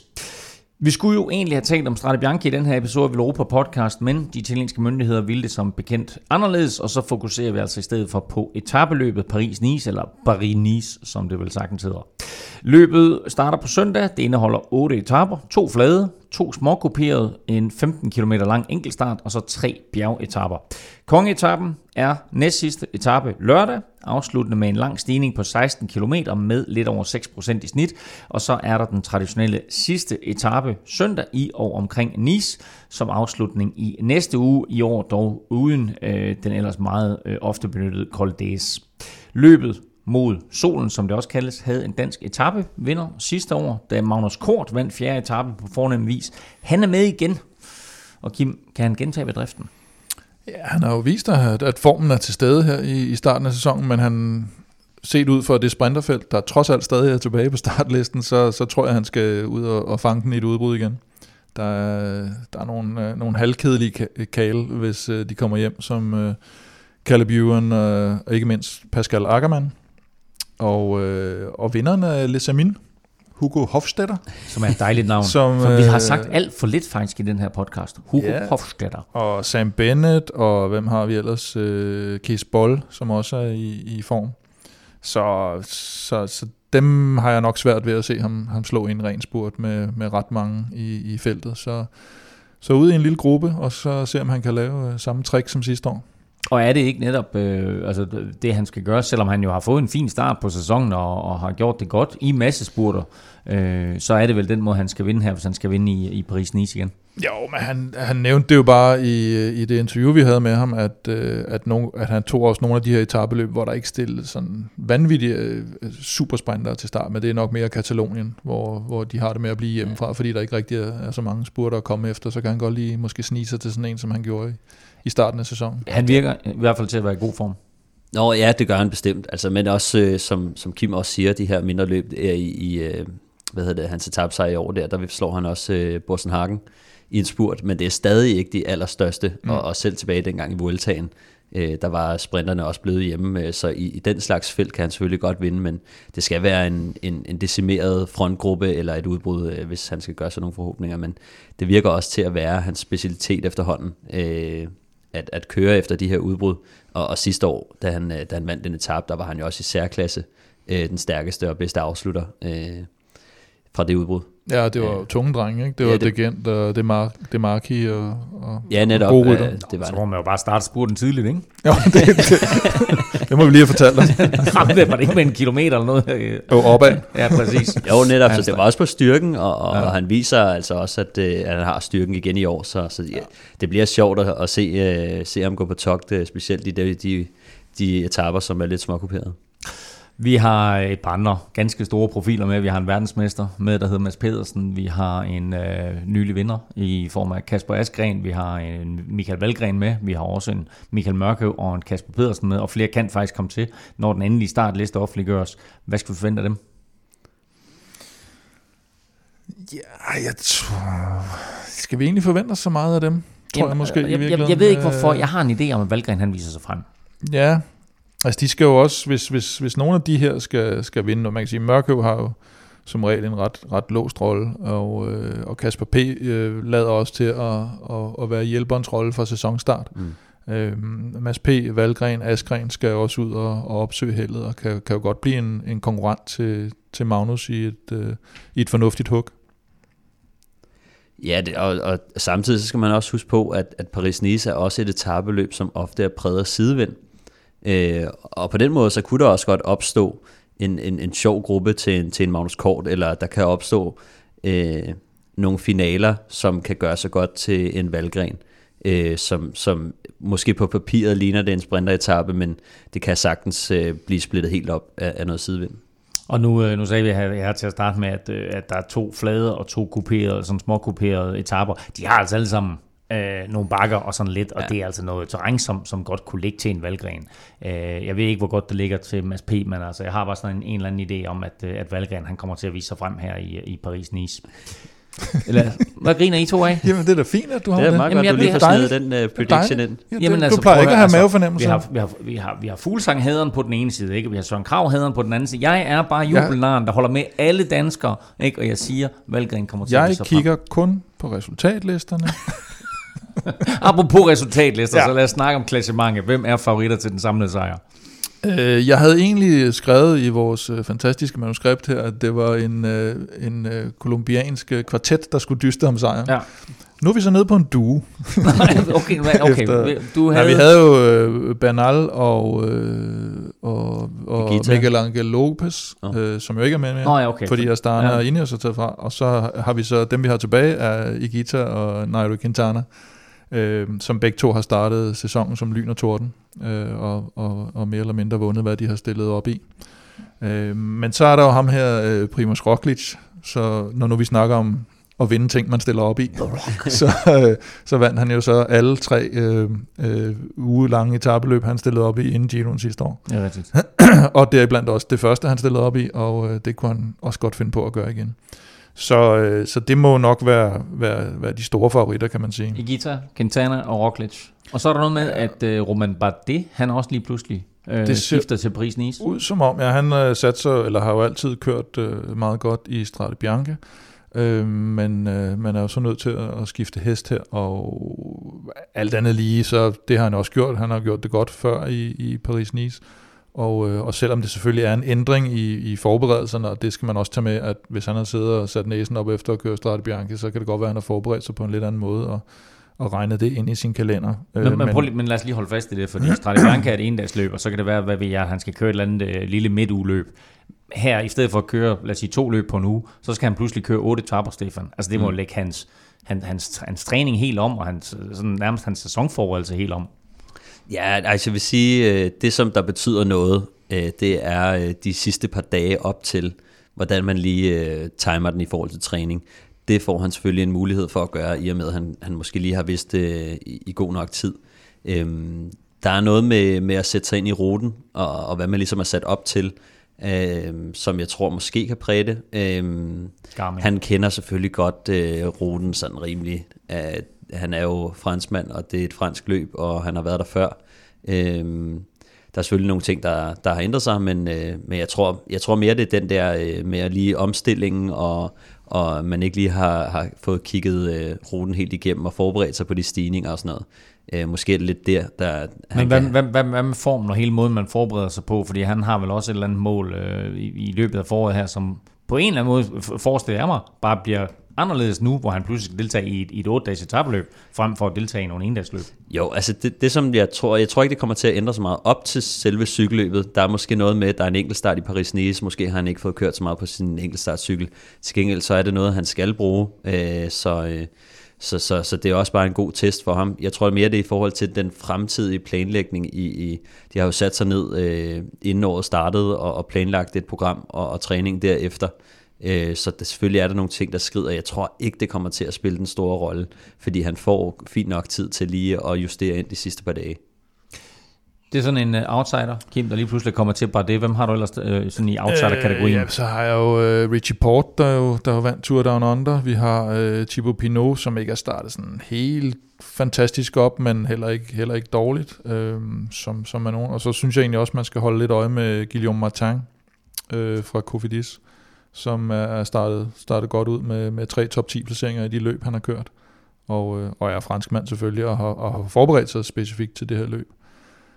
Og så ellers så, øh, så er der nogen, øh, som, som, som Nibali, som ser ud til at være, være kommet over på holdet også, og, øh, og selvfølgelig måske skal køre i sådan lidt øh, støtterolle til Richie Port, ligesom øh, Giulio Ciccone, som øh, vandt La Guelia, mm. og også burde være i, være i god form. Lidt svært med de tre, øh, som ja, det, i princippet alle sammen kunne, kunne gøre sig gældende hvis, øh, hvis de stiller med det der hold, der ser ud til lige nu, det er jo et helt altså fuldstændig ja. vanvittigt stærkt hold. Også, men, men, jeg synes både, både Quickstep og Trek kommer med øh, altså virkelig, virkelig stærke hold, ja. hvor, hvor sådan noget som altså Roglic har ikke nær den samme opbakning. Øh, altså, øh, jo, han hvis har, man kunne komme med et stærkere hold, end de kommer med i hvert fald. Ja, ja, ja. Men, men han øh, har nok, kan man sige, jeg tror, de har både Sepp Kuss og Racing og, og, og George Bennett, så det er rigeligt. Det er rigeligt mm. til ham. Der er også en uh, Pierre Latour, måske. Ja, men jeg har godt tjekket ham lidt, og synes bare ikke, han måske er kommet så godt fra start i år, øh, og, og tror, og han kører på hold med, med Bardet, så, ja. så må ikke de trods alt vælge at køre for, for Bardet. De, de har også et meget stærkt hold til start faktisk i ugen. Ja, men mange af dem, som har samlet holdene, altså det er jo samme med Quickstep, de, de smed jo lige pludselig Stibar og Jungels og Askren over på, mm. på holdet. Det er altså en væsentlig forstærkning af et hold, ikke? øh, og, og måske også fordi, øh, Philippe, har været sådan lidt... Og, og der, øh, var, der var tre andre rytter, der var udtaget fra Quickstep, og ja, ja. da så Strade Bianchi det bliver aflyst, så skifter man lige lynhurtigt om, ja. så siger man, åh, oh, Askren, Jungels og, og bare, ja, ja. I, I skal ned og køre prisen is i stedet for. Og, og det er klart, hvis Alaphilippe havde sagt, jamen jeg er i mit livs form, som jeg plejer at være, og jeg, det kørte skide godt her for sæsonstarten, så er det ikke sikkert, at man havde haft behov for at skifte det ud, fordi så har man egentlig måske mere brug for hjælperytter, men nu, Jamen, jeg tror nu også, man, det, øh... det handler også lidt om, at det her det er vigtige rytter, der skal bevare noget form op til klassikere, ja. så de skal bruge noget, de skal bruge nogle cykelløb øh, i forhold til trænings, øh, deres træningsforberedelser. Ja. Så har du en Jim Vellens, som blev femmer i Algarve. George Bennett, han blev sekser sidste år, men der var Roglic ikke med, så han kan måske godt få en, en lidt anden rolle i år. Warren Bargill er blevet toer i den, der hedder Drum Classic, og fire i Ardèche, men igen skal formentlig køre for Quintana. Øhm, Dylan Tøns, femmer i Ruta del Sol og Valenciana. Øhm, og det så man jo i Ruta del Sol, hvor de fleste fulgte øh, fuglsang, hvor han, øh, han kørte rigtig godt. Øhm, så var Zakarin havde jeg egentlig også på, men så nærmest under udsendelsen meldt afbud. Så, så ham, øh, ham hiver vi lidt ud. Øh, Sam Omen fra Sunweb tror jeg måske ikke helt så meget på her helt i starten af sæsonen.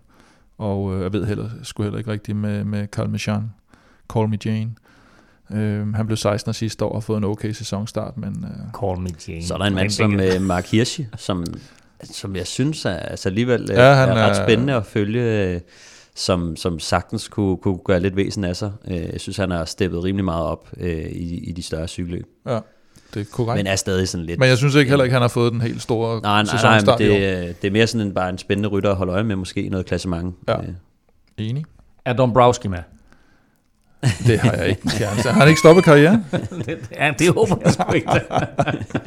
Van Garderen er vist med. Du nævnte ham lige kort, Ja. ja. øh, Ala Philippe, øh, og nævnte øh, noget om, at, at Quickstep måske netop har sat om, fordi han ikke helt har vist stor form. Hvad er det, der er øh, med Ala Philippe i øjeblikket?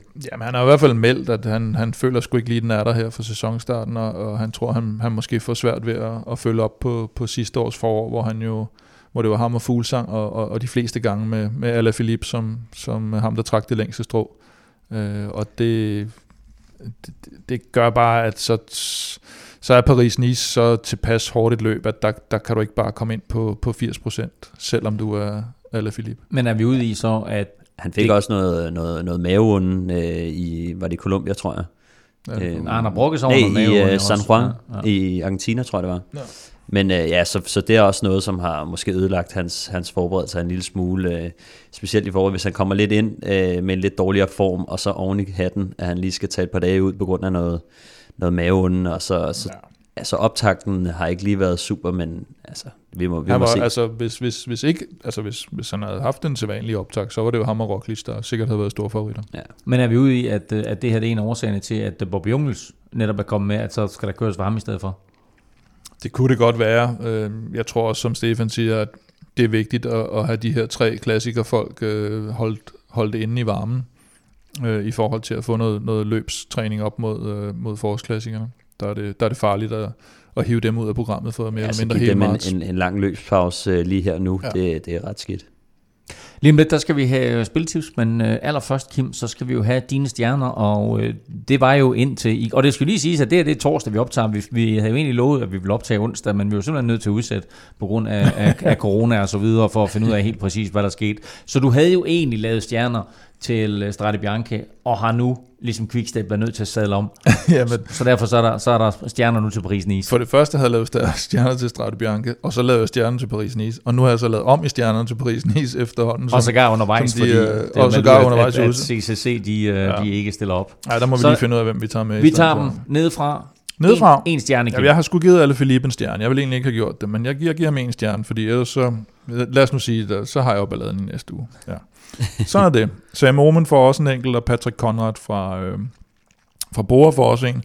Og det kunne næsten lige så godt have været øh, Felix Kroos-Schartner, men, øh, det, men det bliver Conrad. To stjerner. To stjerner, der har vi Tim Wellens, og så har jeg faktisk Jungels dernede. Det kunne egentlig godt være, at han skulle lidt op, men det kan også godt komme. Det kommer vi tilbage til senere.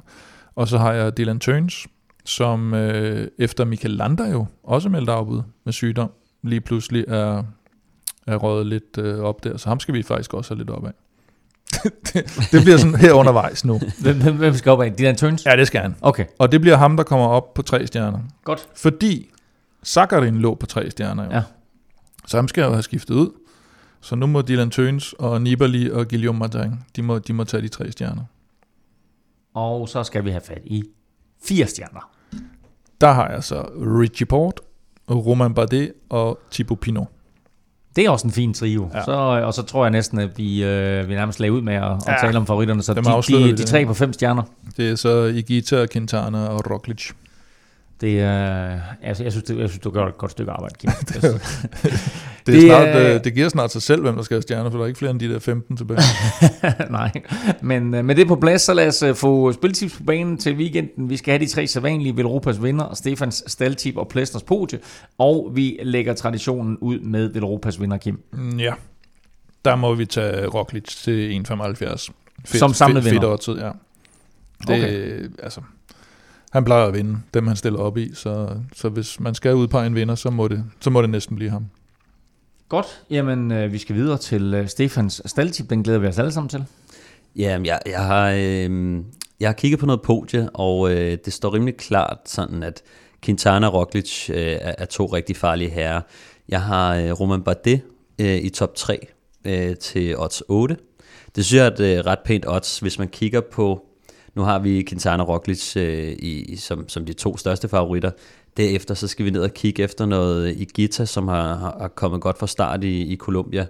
Øhm, lidt i tvivl om, sådan, øh, altså, hvor, hvor, hvor god han vil være i, i det her terræn, specielt også, man tænker på, at der er sidevind i, i, i Paris-Nice, øh, om man skal bruge et, et lidt stærkt hold. Hvor god er hans enkeltstart i guitar? Jamen, det er jeg lidt i tvivl om. Øh, det er jeg lidt i tvivl om. Øh, jeg synes, at han har, der hvor han har gjort det nogenlunde, der, der har der også været, øh, været bakker på. Øh, og, og der er selvfølgelig også, en, den er lidt kuperet, øh, den enkeltstart, der er på, jeg tror den er på 15 km deromkring øh, i Paris-Nice. Øh, men, øh, men jeg er lidt i tvivl om, hvordan han kan, kan gøre det i sådan en fransk løb med, med sidevind og enkeltstart og så videre. Så er der, så er der Richie Port, han, øh, han ryger også, fordi at... Øh, det, han ryger i sidevinden, eller Ja, han ryger i sidevinden, ja. øh, det gør han altid, så, så, så ham vil jeg ikke stole på. Så, er det, så var det ligesom afvejningen mellem Pinot og Bardet, og der synes jeg bare, øh, Romain Bardet, han har, han har vist sig at være rimelig, øh, rimelig okay fra start af. Øh, han øh, blev to år efter øh, Quintana i det her franske løb med, øh, øh, hvad hedder det, Maritime, øh, hvad hedder det, hvad fanden har det hed? Det hedder et eller andet maritim. Du Alp, Alp Maritim, øh, Tour de, de, de Alp var, eller, eller, eller sådan noget. Ja, øh, der blev han toer øh, efter Quintana, og, øh, og, og Pinot var jo også med i det cykelløb, blev vist sekser eller sådan noget lignende. Øh, så, så det falder på, på Romain Bardet, som kommer med et rigtig stærkt hold. Øh, han har jo, øh, hvad hedder de, øh, Oliver Narsen, Cosnefra, Latour, øh, Alexis Gouchard med blandt andet. Så, øh, så jeg tror på, at han har alt, hvad der skal til for, for at købe podiet. Du taler og, godt for din øh, sag i hvert fald. Og hvad, Jamen, hvad, det, det er meget velovervejet faktisk. Hvad odds er der på Roman Bardet? Øhm, odds 8 på en top 3. Wow, det er også udmærket odds. Det er udmærket. Og så skal vi have sidst, men ikke mindst, Plesners podie. Ja, der har jeg så taget uh, Quintana. Fucking Quintana til 240. Jamen, det er da næsten at tage slik for børn. 240 på Quintana, han kommer på podiet. Ja. Ja, han er også god i sidevinden, synes jeg altid, han formår altså, at komme med i, i de rigtige grupper. Og de har kørt godt som hold, ikke? og der er god stemning på, og han har vundet ja. det, han, øh, og det de, de regner hold, med, at han er øh, fransk hold, og de ja. regner lidt med, at han måske en, der kan vinde løbet. Ikke? Øh, så det, det, det, det, det må være den, jeg skal tage. Jeg stod faktisk lidt mellem ham og, og Igita, som jo som jeg gav lidt mere. Jeg tror, Igita giver fire, hvis man vil, hvis man vil være lidt en, en, en gambler, gambler-type. Igita giver 3,5 på podiet, okay. og odds 18 for at vinde sammenlagt. Ja. Men, og, og øh, det er nok der, man skal hen, hvis man vil satse lidt mere end vores uh, lidt mere fedtede Nej, jeg vil sige, uh, sige en, en, en 8. Odds 8. Ja, det er rigtigt. De, for, det for Roman Bardet i, i top 3. Du har bukserne på. Jamen, jeg synes i det hele taget, jeg synes, det er, det, det er tre fremragende bud, I kommer med her. Lad os lige rise op igen. Europas vinder, Primus Roglic til 1,75. Roman Bardet i top 3 til odds 8, og Nairo Cantana og, øh, også på podiet, altså i top 3 til odds 240, og igen, I har gjort det godt, drenge, fordi alle tre ting kan jo faktisk lade sig gøre samtidig. Så øh, der har du det altså, den her uges odds praktisk samarbejde med oddset fra Dansk Spil. For anden uge i træk slutter vi som vi begyndte, nemlig med dansk succes. For til VM i banecykling i Berlin, der tog Danmark to flotte VM-titler i henholdsvis 4 km holdforfølgelsesløb og i parløbet for herrer.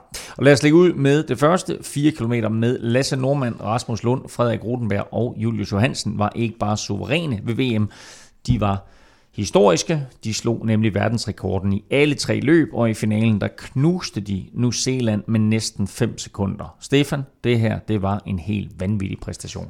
Ja, fuldstændig vanvittig. Altså, vi, vi har jo aldrig set noget lignende, øh, den måde, som, som de kørte på, øh, som bare forbedrede deres tid igen og igen. Øh, det er meget sjovt at tænke tilbage på, den tid, de ligesom fik bank med til, til OL i Rio. Det, øh, den hed øh, 4 minutter og 50 sekunder øh, og den barberer de altså lige ned med 4 sekunder.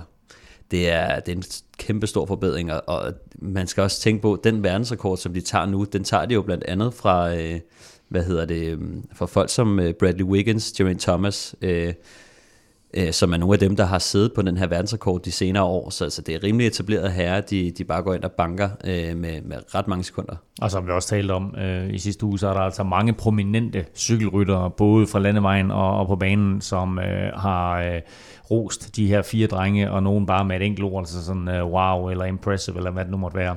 Uh, Lasse Norman, han var ikke færdig med at vinde, fordi mens de andre tre, uh, de tog hjem, eller i hvert fald to af dem, uh, så blev han hængende i Berlin og kørte lige et VM-guld hjem i parløb med Michael Mørkøv. Men uh, Mørkøv var jo i karantæne, Kim, så det var tæt på, at Lasse Norman, han skulle have kørt løbet alene. Ja, han kunne sikkert godt have vundet alene også, men...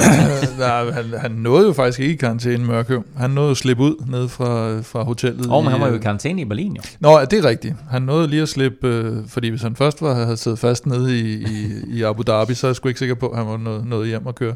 Så han nåede at slippe ud derinde, øh, de andre blev sat, fa- sat fast i Abu Dhabi, og så blev han sat fast i Berlin i stedet for, og, men der gik det lidt hurtigere ekspeditionstid, og han blev bare testet en enkelt gang, og den var negativ og så ind og køre. Men det er også sin sag at lige skulle igennem den rejse, og så det der og sidde og vente på det, og usikkerheden, og så gå ind og dominere fuldstændig, som, ja. øh, som de gjorde. Ikke? Og de sad på den fra start af. Altså den måde, de, de, de kom ud og, altså, og ligge på og bare to spurterne, øh, så det blev klart helt fra start, at, at de var bare på toppen og, mm. og kunne, øh, kunne køre den hjem sikkert. Og så tog de jo en omgang øh, lynhurtigt, og da ja, de tog den omgang, så var løbet nærmest afgjort. Jeg tror, de vandt tre spurt undervejs, mens de Jamen, det er lige præcis det. Omgang altså, det var jo tidligt, at de både støvsuger øh, pointene og tager omgangen, og så, øh, og så kunne de bare trille den hjem derfra.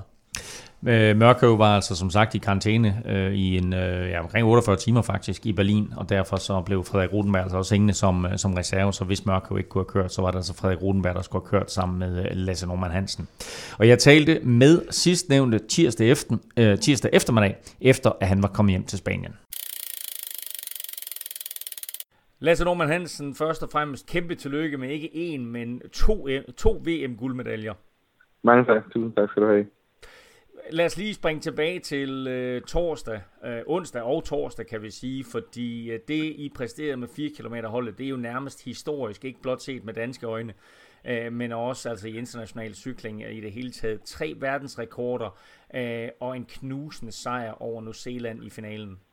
Ja, det var, øh, det var en helt fantastisk øh, oplevelse øh, at kunne køre de tider og, og, og slippe afsted med, med regnbuetrøjen sammen med sammen med det, det hold, som vi har. Det var, øh, det var virkelig øh, specielt for mig, tror jeg. En, øh, en kæmpe oplevelse. Jeg har forsøgt på at, at vinde den trøje i, i 10 år, og, og så lykkedes det endelig. Hvad var det helt præcis, som bare lykkedes for jer fire i de to dage? Øh, mere eller mindre så kørte alt bare på, på skinner. Øh, hele optakten, den er gået, øh, gået, gået rigtig, rigtig godt derhen af, og øh, allerede i kvalden kørte vi et rigtig, rigtig godt løb, men man kunne se, uh, kunne se nogle, nogle små forbedringer, vi kunne lave. Uh, vi fik forbedret en lille smule i, i første runde, men, men langt fra alle de ting, vi, vi skulle gøre bedre, men i finalen, der, der ramte vi simpelthen uh, ja, stort set alle de forbedringer, som vi havde snakket om, vi, vi kunne lave med, med den form og, og med de ben, vi havde lige pt. Så, så i mine øjne kørte vi, kørte vi tæt på det, det helt optimale holdløb. Det må have været fuldstændig demoraliserende for New Zealand at tabe med 5 sekunder i finalen. Ja, jeg, øh, jeg synes egentlig, de, de kæmpede ret godt for det til at, til at starte med, men, men man kunne se, da, da vi gik ud på, på de sidste 500 meter, at de godt vidste, de ville tabe den. Så, så egentlig så, så tror jeg også lidt, at de, øh, de, de faldt fra hinanden i, i afmagt til sidst. Det er, det, er alligevel, det er alligevel dejligt at kunne sige, er det ikke det? Jo, det er, det er dejligt. Uh, selvom jeg sad og råbte til Frederik, at han skulle, uh, han, han skulle tage det roligt, uh, alt hvad jeg kunne, uh, så, så tit jeg kunne de sidste tre omgange, så, uh, så kørte han stadigvæk to sekunder ind på dem på, på de, sidste, de sidste tre omgange, så det er, det var sgu meget sjovt at se. Trykker han, trykker han så hårdt igennem det, så I sad lidt på pumperne? Ja, Julius og jeg, vi var, vi var godt presset allerede, da han kom frem tre, tre omgange ude, og og jeg skyndte mig allerede efter en, en halv omgang at råbe ro, roligt til ham. øh, og det blev jeg sådan set ved med at gøre øh, mindst en gang per omgang, for, øh, for ligesom at holde ham i snor, fordi ellers havde han, øh, ellers havde han sat os fra jul til sidst. Den her sejr her, og, og alt det her, øh, altså den måde, I, I, I vinder på nu, øh, hvor store forhåbninger giver det i forhold til OL? Det er helt klart, det, øh, det giver os kæmpe forhåbninger i forhold til OL. Øh, vi var langt foran, foran de resterende øh, til det her VM, og rigtig mange af dem har, har haft deres olympiske udstyr med her til VM, så, så det giver, det giver rigtig, rigtig store forhåbninger, øh, og vi tror i hvert fald på, at nu, øh, nu kommer vi som favoritter, og så skal vi bare kunne leve op til det. Apropos favoritter, er du og Mørkøv så også lige pludselig favoritter til at vinde øh, OL efter den her magtdemonstration i parløbet søndag? Det tror jeg lidt, vi var i forvejen, men, øh, men den her demonstration, vi leverede øh, forleden, den, øh, den ændrer i hvert fald ikke på det, og, og jeg tror, vi kommer ind som endnu større favoritter, end vi var i forvejen. Hvor, hvor, hvor fedt er det for dig at, at, at få en fyr som Mørkøv ind, der jo får lov til at det kønne quickstep og komme til det her VM, øh, og så bare vise, at I to I er et, et gyldent makkerpar? For mig er det, er det helt fantastisk. Øh, jeg har været en del af det her banelandshold så, så længe, øh, men jeg har aldrig nogensinde øh, hverken kørt på et holdløbshold, der var så stærkt som det er nu, eller haft en parløbsmarker, hvor jeg tænker, de andre, de, andre de, de skal, at de skal komme med noget, vi ikke har set før, og vi skal lave fejl, for de kan slå os. Og hvad er det, Michael, han bringer dig? Michael han har en, en kæmpe rutine. Han, øh, han har et overblik, som der ikke er nogen andre, der har op på banen, samtidig med, at han er blandt de absolut stærkeste og hurtigste. Så, så Michael, han er, han er hele pakken, når det kommer til parløb. Og hvis vi så kigger frem mod OL, så øh, har du lige pludselig sat jer selv i favoritbåsen, både i 4 km og i, i parløbet. Hvad med dig selv i Omnium? Der, øh, der er noget mere øh, uvidshed omkring det. Jeg ved ikke engang selv, om jeg skal køre Omnium endnu øh, til OL, men, øh, men der er selvfølgelig en, en chance eller risiko for, at jeg kommer til at køre det. Men der vil jeg sige, at øh, på en eller anden måde har jeg fået den succes, som, som jeg skulle have i, i Omnium, så det er en disciplin, hvor der ikke rigtig er pres på mig. Øh, på den anden side, så, øh, så er det en disciplin, jeg gerne vil gøre det godt i, hvis jeg stiller op i den. Men, men mit hovedfokus, det ligger på, på holdløb og parløb. Men hvis jeg nu tager glæderne lidt på forskud, og jeg siger tre medaljer til Lasse Norman Hansen til OL, hvad siger du så? Det vil være, øh, det vil være helt utænkeligt stort. Hvordan ser dit program ud fra nu af, og så frem mod OL? Øh, nu har jeg lige øh, et par dage herhjemme her, så skal jeg på træningslejr med, med mit hold, hvor vi øh, forbereder os til, til forårsklassikerne. Så, øh, så skal vi køre en del på, på brosten frem til, til og med Paris-Roubaix. Så egentlig et, et forholdsvis travlt forår, og så derfra øh, køre et, et mere eller mindre, mindre øh, almindeligt landvejsprogram frem til, øh, frem til slutningen af, af juni måned, hvor, hvor vi retter fokus mod OL. Men der er noget med, at du har svært ved at træne i de her dage? Ja, øh, Vueling, de, øh, de har været øh, skidesmarte og har, øh, har glemt min cykel i Berlin. Øh, så jeg sidder her i, i Spanien og er egentlig klar til at tage ud og træne, men øh, min cykel står stadigvæk i Berlin. du må på home traineren. Ja, jeg har ikke engang en cykel, jeg kan stoppe på traineren herhjemme, så, øh, så det bliver enten, uh, enten legecykel eller fitnesscenter her de næste par dage. Lasse Norman, kæmpe fornøjelse at snakke med dig. Kæmpe fornøjelse at kunne kalde dig dobbelt verdensmester. Stort tillykke med det. Tusind tak. Altså, Stefan ham her, øh, der har været lidt stille om ham, men han kan jo godt gå hen og blive den helt store danske medaljesluger ved OL. Ja, det kan han altså. Nu må vi se, hvad han, hvad han skal køre. Vi ved, at han, han nok skal køre 4 km og, øh, og parløbet, og, og måske et omnium også oven i hatten. Øh, jeg vil sige, altså tre gange guld, det, det er jo muligt, men, men det kræver godt nok også en, en mandfolkepræstation, hvis man skal være til stede i flere discipliner. Lasse er bare en af de få, der har motoren til at kunne gøre det. Øh, jeg er lidt i tvivl om, han får øh, altså tre gange guld selvfølgelig. Jeg er sikker på, at han får medaljer. Øh, I hvert fald en guld. Øh, men, men det, er bare, det er bare svært at tage tre guldmedaljer. Øh, nu tog han to til VM.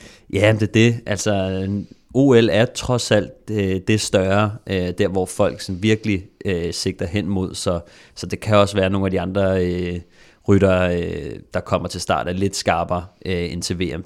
VM er selvfølgelig også stort, det er slet ikke det, men, men OL er bare lige det større. Øh, bare det faktum, at vi sidder og taler om, at, at at tre gange guld, altså det synes jeg siger nok om, om, om Lasse i hvert fald. Øh, mindre kan gøre det, det er helt sikkert. Øh, men jeg synes også, det er spændende i forhold til, til det her Omnium, øh, som jo han, han har vundet før, øh, og i forhold til, hvor han har lyst til at satse. Øh, Øhm, jeg synes, det kunne være sjovt at se, om hvis han prøvede at satse på alle tre, men vi har også en, en Niklas Larsen på vej tilbage, som, øh, som, som kunne være rigtig sjov til både til 4 km eller til, til et Omnium. Ja, det lader os til de, de, de seks, vi tager med. Det bliver altså den nye guld 4 med, øh, med Lasse Normand og Rasmus Lund og Julius Johansen og Frederik Rodenberg, og så kommer Niklas Larsen med, og så selvfølgelig Mørkøv til at køre, til at køre parløbet. Øh, og så må vi se, hvordan pladserne lige bliver fordelt.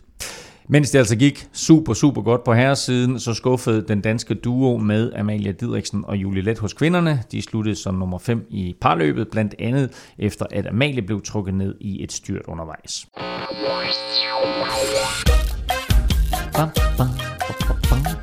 Vi skal have afgørelsen i quizzen. Og øh, for lige, øh, jeg skal ikke træde det, Kim, men det står 2-0 til Stefan. Og nu sad du med armene op over hovedet, da jeg præsenterede spørgsmålet lidt tidligere, og spørgsmålet var, Hvem er den eneste italienske vinder af Strade Bianche? Og øh, jeg løg lidt tidligere, fordi det er faktisk ikke Stefan, der har serveretten. Det har du, øh, i og med at du er bagud. Så hvem skal svare først? Vil du selv det, eller skal Stefan? Du er bagud. Det vil jeg gerne. Øh, og det er meget vigtigt. Meget ja. vigtig quiz i dag, synes jeg. Godt så. Godt. Jamen, øh, vi får et øh, bud på, hvem Ja. vinder, den eneste italienske vinder af Strade Bianche er gennem tiderne. Jeg vil øh, sige, at mit bud er Moreno Moser, eller Moser. Moreno Moser er et fremragende bud. Stefan? Øhm, Moreno Moser. Godt så. Jamen, det er I nogenlunde enige om, øh, og øh, Sønneke øh, er Frank... Ah. Hvad? Ah, Jeg tror, det er Francesco Moser. Var det ikke hans... øh, Jeg tror, det er hans far. det tror jeg ikke. Er det ikke? Er det hans onkel? Nej, jeg tror, Francesco Moser er hans far. Så øh, den tidligere verdensmester. Og i øvrigt... Men øh, det, det, du har fuldstændig, altså, du har fuldstændig, ok- altså, lad mig lige, lad mig lige gøre færdig her. Ja, nu går vi færdig her. Det, Kim har fuldstændig ret. Ja. Øh, Moreno Moser er øh, den eneste italienske vinder, og dermed så får du point og reducerer til 2-1. Du er på tavlen, Kim. Men er der ekstra point så, hvis han nu ikke er søn? Nej, nej, jeg mener, han, jeg mener, han er søn af Francesco Moser. Det mener du ikke? Det er jo lige meget, hvad vi mener. Vi skal Nå, jo nå, finde ud af, hvad det er. Godt så. Jamen, det, Må vi google nu? Øh, nej. Nå, det er rigtigt, ikke? Hvad er rigtigt? Ja, ja. Moreno Moser. ja, okay. Jamen, Moreno Moser er rigtigt. Der er point til Kim. Hvad vil du gerne sige, Stefan? Apropos øh, far-søn-forhold, så øh, lagde jeg mærke til øh, David Dækker, som blev Ja, det træer er ja, i. Køren Bruxelles Kørende, som er søn til Erik Dækker. Han er søn. Så det, det var meget sjovt. Den har vi ikke, den har vi jo ikke talt om. Nej. Og, øh, Men det var fordi Hugo Hofstetter, han tog simpelthen al, øh, han tog Ja. ja. al glansen, som man siger. Pis. Pis, pis. Det er, det er hans onkel. Fran- Francesco Moser er hans onkel. 2-2. Ah, den får du ikke point for den der. Nå, okay. Men det, men det er super godt, at vi lige fik det der faktuelt opklaret, sådan så jeg ikke sidder og laver en eller anden bummert her. Øh, du har Og ret. du lavede en bummert. Øh, nej, den den blev rettet. Den, det, det, så, det, det vigtigste er, at du øh, undgår øh, et æg i Ja, år. det er rigtigt. Det, Du får ikke ikke i den her sæson. Du har halveret Stefans føring. Det er alligevel vildt nok, ikke? Så nu står det altså Og 2-1. 2-0. er den farligste føring. Bum, bum. Sådan. Nå, inden vi slutter, så skal vi lige have med, at uh, Mikkel Honoré, han styrtede i uh, søndags i Royal Bernard Drome Classic, og uh, Kim, du har skrevet lidt med ham i ugens løb. Hvad blev konsekvenserne af styrtet, og hvor, hvor lang uh, tid skal vi undvære Mikkel på landevejene? Ja, det sidste bliver lidt svært at svare på, men i hvert fald så har han fået en, en, en fraktur, som det hedder, på, på tre rygvirvler. Og, øh, og, og så skrev han, at, øh, at lægen på hospitalet sagde, at han skulle holde øh, tre ugers øh, fuldstændig pause, og så omkring seks uger regnede han med, så kunne han være tilbage i aktion igen. Øh, Quicksteps holdlæge øh, havde dog sagt til ham, at lad os se, om ikke du er klar om et par uger. Sådan, jamen, uh, altså... Ej, det, men, men, men så skrev vi også lidt om, at, at, at der er jo, vi snakkede om det sidste år, at der var måske nogle af de danske ryttere, som var kommet lidt på bagkant, fordi de simpelthen er gået i gang for tidligt, efter de har været Ja. med sygdom eller skader, og så kommer det til at hænge efter sådan hele sæsonen, de kommer aldrig rigtig op, og det skrev vi også lidt om, og der, der er han også fornuftig nok, øh, Mikkel, og, og siger, at jamen, øh, jeg er sgu stadigvæk øh, ung, og, og jeg, jeg, jeg, jeg skal nok ligesom huske på at tage den tid, det tager for, at jeg kommer ordentligt tilbage. Til gengæld så, øh, så har han også håbet på, at han skulle øh, ud og hjælpe den lille Remco i Giroen. var et af hans store sæsonmål. Nu må vi så se, om Giroen bliver kørt. Og ellers så er det at blive, øh, komme med på OL-holdet i øh, Tokyo. Nu må vi så se, om OL bliver gennemført. Nej, men det er hans to øh, store sæsonmål, og, og, og der kan han selvfølgelig godt begynde at frygte lidt for Giroen, hvis, hvis det kommer til at tage seks uger, det her. Mellem to og seks uger er han altså Ja. ja. øh, ude, lidt afhængig af, øh, hvordan det kommer til at gå. Kan du bare ikke få nok af cykelnyheder, så øh, husk at følge os på de sociale, ny, øh, sociale medier. Kim han opdaterer altså øh, flere gange dagligt øh, Snablab Europa på øh, Twitter, øh, så der kan du følge med inde, og øh, vi har altså også på Instagram samme øh, profilnavn Snablab Europa, og Stefan finder du på øh, Twitter på Snablag Stefan Djurhus. Undertegnet finder du alle steder på Snablag NFL Ming.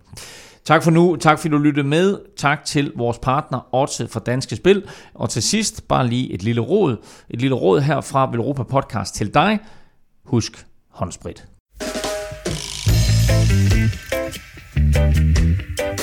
thank you